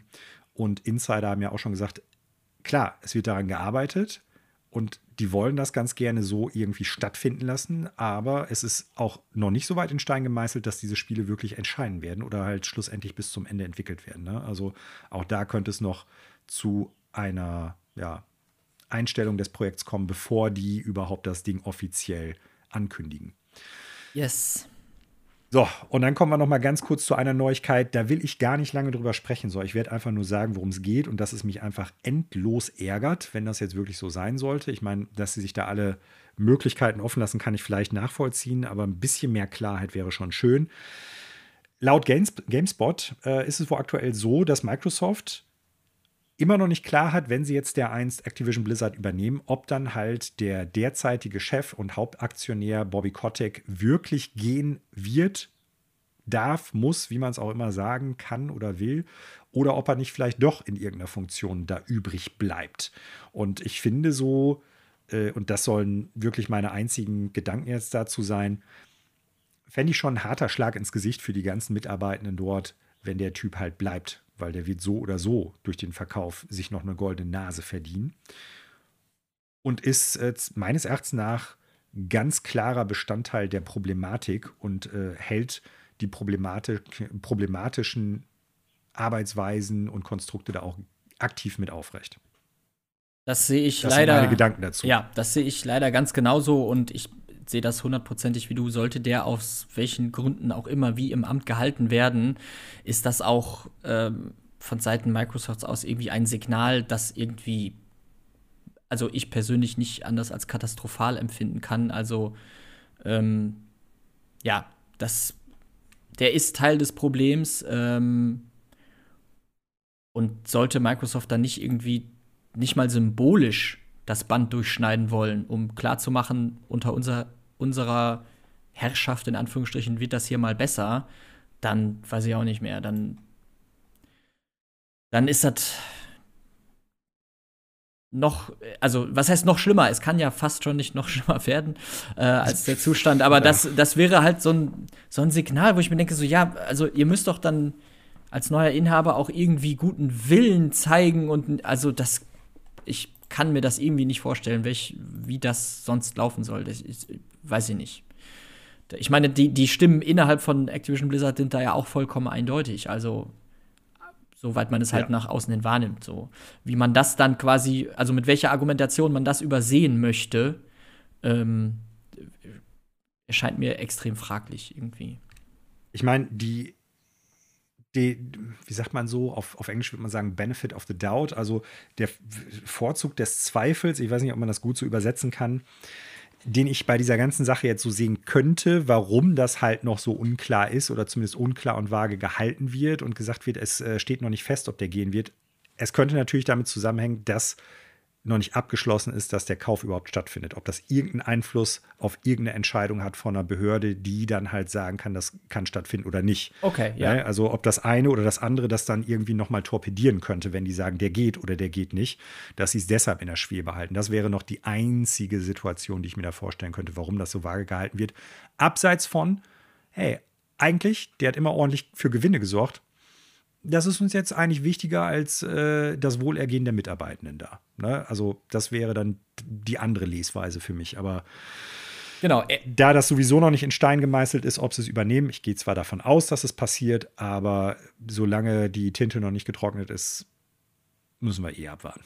Genau. Also erstere Leser, Lesweise würde ich in Anführungsstrichen unterschreiben im Sinne von, ja, vermeintlich gibt es da irgendwelche businesstechnischen Gründe, die wir vielleicht äh, aus unserer Froschperspektive nicht beurteilen ja. können. Das mag sehr wohl so sein. Ähm, und das ist eigentlich die einzige Sache, die, oder der einzige Grund, den ich mir, den ich in Anführungsstrichen hoffe, äh, weil der zweite, den du genannt hast, wenn es der ist, das wäre wirklich so extrem traurig und sowas von das falsche Signal. Ja. Auf, auf allen Ebenen sehe ich aus. Ja. So, Schluss mit Neuigkeiten schnell noch mal eben in die Gerüchteküche reingeschnuppert und mal gerochen, was es da noch gibt. Es gibt noch zwei kurze Gerüchte. Ähm, Skate 4 soll sich angeblich in der Playtest-Phase befinden. Ja. Und ähm, laut bist du tatsächlich Skate-Fan gewesen? Also jetzt nicht äh, Skater, so, dass du da früher auch in den Büren gerne mal am Skateplatz abgehangen hast, das weiß ich. Äh, aber ich meine jetzt die Spielmarke Skate. Ich fand Skate 3 ziemlich cool und zwar mhm. genau aus den Gründen, weil ich eben kein Skater war, weil ich das halt nicht ah, konnte. Und du hast quasi nur der Abgang zum Bier trinken. Ja, ganz genau. So wie viele von uns, wenn man mal ehrlich ist. Ähm, ich bin auch schuldig. Ja, wir sind alle schuldig. Da kann man nichts machen. Nee, genau deswegen war Skate 3 eigentlich, fand ich es ziemlich cool. Ich habe das jetzt nicht bis zum Erbrechen gespielt und bin auch wahrscheinlich überhaupt nicht gut da drin, aber ich fand das mit den Open-World-Mechaniken, den Parks und den, das war halt irgendwie in sich äh, für ein modernes Open-World-Skate-Spiel, wenn man es mal so nennen will, schon ziemlich cool. Das hat Spaß gemacht. Mhm. Ähm, und ich sag mal so, wenn man jetzt Skateboard fahren als Sportart spielen möchte, müsste ich jetzt überlegen, was es da in der letzten Zeit äh, an Veröffentlichungen gab, die irgendwie cool und auch beliebt waren. Ich glaube, die Tony Hawk. Das Tony Hawk, Re die Remakes von ja, die waren, äh, Pro Skater okay. 1 und 2. Mhm. Die waren, glaube ich, okay. Äh, die sind ich glaube ja schon, schon ein bisschen mehr als okay. Ja, ich meine, ich okay. bin nie der größte Fan der Serie gewesen, aber ich glaube, für alte Fans und auch gemessen an den Reviews war es, glaube ich, wirklich ein gutes, waren es zwei gute Remakes. Ja, aber eben ja auch mhm. nur Remakes. Um da den Bogen zu vorhin noch mal zu schließen. Ähm, warum nicht mal was Neues? Skate 4 ist dann natürlich in der Hinsicht nicht auch unbedingt was Neues, aber wenn es quasi die, ne, Tony Hawk ist ja nun mal eben sehr, sehr in diesen Levels und in diesen, in diesen äh, Achievements gekapselt, die man dann in so einer Karte irgendwie holt und Skate ist da ja nun mal doch dann eine andere Ausrichtung und da eine neue Iteration zu bekommen, schaue ich mir dann gerne mal an. So, warum musstest du jetzt so lachen? Ich habe das. Basti, Ja. ich habe eine Vision. Ich habe die Vision überhaupt. Okay, jetzt kommt's. Also, statt Tony Hawks Pro Skater, Mhm. das nächste Spiel der Serie Tony Hawks Amateur Skater. Man legt sich alle Nase lang auf die Klappe, automatisch, also da kann man gar nichts machen. Ja. Im Prinzip kann man kaum irgendwelche Tricks machen. Und man hat im Prinzip nur so einen schäbigen Kasi, dementsprechend leiert die Musik dann auch. Und man hat natürlich nur irgendwie, ich sag mal, das Budget für so ein paar, äh, ich sag mal, ja, Teenie-Bands und sowas alles. Also du willst das dann quasi in ein Spiel gießen, was wir früher erlebt haben. Ja, genau. Oder noch viel besser, jetzt wo du es sagst, genau. Tony Hawks Amateur Skater wird dann halt im Prinzip für die Leute sein, die früher immer an Skaterampen abgehangen haben, aber nicht fahren konnten. Und die sind dann nur hingegangen, weil die Leute da waren. Ja. So, das heißt, du sitzt nur rum in dem Spiel. Du guckst anderen Leuten, Ansatz. du guckst anderen Leuten zu und denkst genau, so, du ah, guckst Bots beim Skaten zu. wäre ich auch mal so cool, press E to drink, drink Beer. Ja. Ja, im Prinzip kommen dann Leute dahin, haben dann äh, das Rollbrett unter den Arm geklemmt, setzen sich dann halt da drauf, machen sich das Pilz auf und äh, ja, dann sitzen die dann halt da. Ja, ich finde das Und dann, wenn der, die, die Herrenhandtasche leer ist, dann äh, wird das Brett wieder unter den Arm geklemmt und äh, da geht man wieder. Das finde ich, ich sag mal, heutzutage wird ja alles in eine Simulation gegossen. Also es gibt ja den Kehrwagen-Simulator und den Busfahr-Simulator und den, den äh, Panzermechaniker-Simulator. Gibt es ja alles auf Steam mittlerweile in jeglicher Form. äh, warum also nicht den Ich kann gar nicht skaten, wäre aber gern bei den coolen Kids dabei Simulator? Also ich, äh, ich würde es spielen, alleine um zu gucken, ob der Vibe von damals gut eingefangen wird, den wir so mit 15 äh, aufgesaugt haben. So, und jetzt wird es noch besser, weil im Endeffekt kannst du dann natürlich auch alles mit äh, Microtransactions voll bom- bomben, ne? Weil du kannst dann natürlich auch, äh, was weiß ich, Vans in unterschiedlichen Farben kaufen. Mhm. Du kannst dir ein neues Deck und neue Rollen und was weiß ich äh, da alles holen. Du kannst äh, unterschiedliche Biere dir dann kaufen. Oh ja. Ne? Also dann kannst du so Cross-Promotion auch bei dem Spiel machen mit irgendwelchen Werbeartikeln und sowas alles. Kannst dann ja äh, diverse Bierhersteller anschreiben und dann sagen, hier, wollt ihr nicht bei Tony Hawks Amateur Skater mitmachen? Äh, ich glaube, wir sind da auf der richtigen Fährte. Absolut. Und dann holt man sich halt noch so Läden wie Fun-Sport oder ähnliches quasi als Ausstatter der Klamotten äh, mit rein, dass man sich auch das coolste neue Skate-T-Shirt oder NoFX-T-Shirt äh, quasi mit echt Geld im Spiel anziehen kann. Und dann sind wir doch auf dem besten Wege in ein äh, äh, Retro-Teenie-Multiverse doch auf eine Art. Ne? Ja, dann, dann sind wir sogar nicht nur Multiverse, sondern wir sind beim Metaverse. Dann Das- schaffen wir das, was Microsoft bisher noch nicht geschafft hat und äh, Facebook, die ja jetzt Meta heißen, Genau. genauso wenig. Verdammt, worüber haben wir noch mal gesprochen? Lass uns Ach so, schnell abbrechen, Skate 4, damit uns Skate niemand 4. diese Idee jetzt wegpatentiert. Die ist zu gut. Stimmt, ich schneide Schneid das, raus. Danke. Ich Der- hoffe, ich erinnere mich daran. Ich schreibe es mir jetzt mal nicht auf, rauszuschneiden. Ich, ich denke da bestimmt dran hinterher. Mhm. Okay. So, aber eigentlich haben wir natürlich über Skate 4 gesprochen. Angeblich momentan so im Playtesting und könnte bald äh, enthüllt werden. Die, dieses Gerücht kommt von Tom Henderson über exputer.com, die äh, mir jetzt persönlich nicht so wirklich ein Name sind, aber zumindest Tom Henderson hat ja über diverse Outlets schon, wie soll man sagen, der Typ ist eine Gerüchtemaschine, sagen wir es mal so. Und äh, teilweise sind da auch durchaus Gerüchte bei, die stimmen. Also das Spiel ist in der Entwicklung, das weiß man. Und äh, ich halte es auch jetzt nicht für unwahrscheinlich, dass das wirklich schon so weit gediehen ist, dass man da bald was von sehen könnte. Zweites Gerücht, und äh, damit kommen wir auch dann schon zum Ende der Sendung. Schon ist natürlich bei uns immer gut. Äh, über ein Leak scheint es wohl so zu sein, dass Nintendo für den Nintendo Online Service oder für äh, den Nintendo Online Service Plus oder wie heißt, ich vertue mich da immer, scheinbar ein äh, GBA und Gameboy Emulator testet. Ne? Also, dass man ähnlich wie jetzt die Super Nintendo, NES und N64 und äh, Mega Drive Spiele und Master System Spiele, die man dann online spielen kann, wenn man äh, den Obolus für den ähm, für den Service bezahlt, scheinbar dann auch bald die Handheld-Games spielen können. Da sind definitiv ein paar Spiele bei, die gut sind.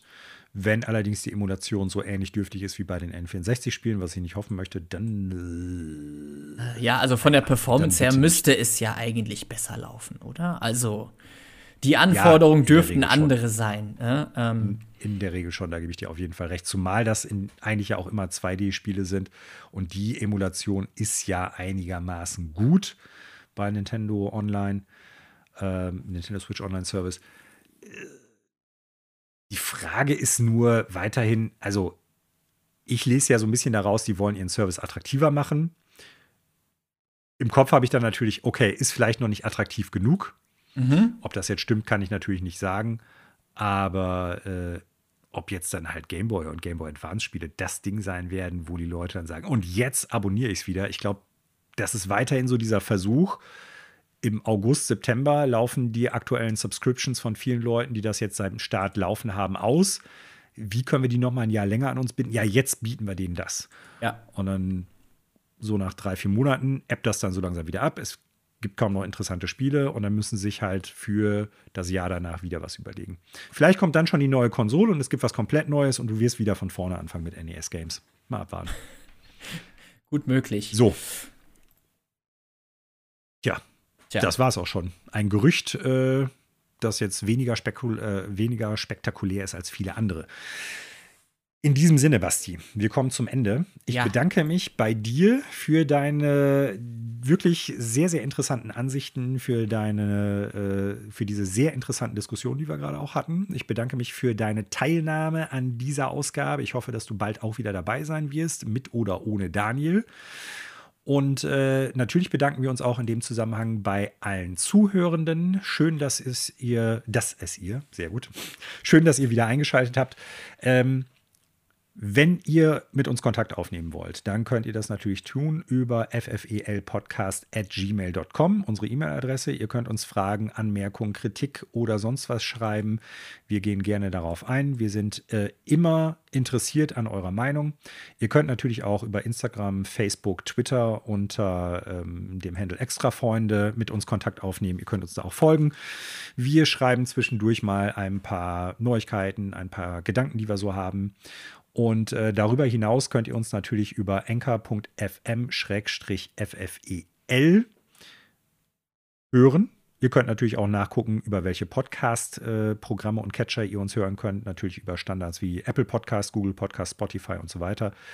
Und wir würden uns freuen, wenn ihr uns in den entsprechenden Portalen bewertet, wenn ihr auch da vielleicht eine Rezension zurücklasst und wenn ihr uns weiterempfehlt.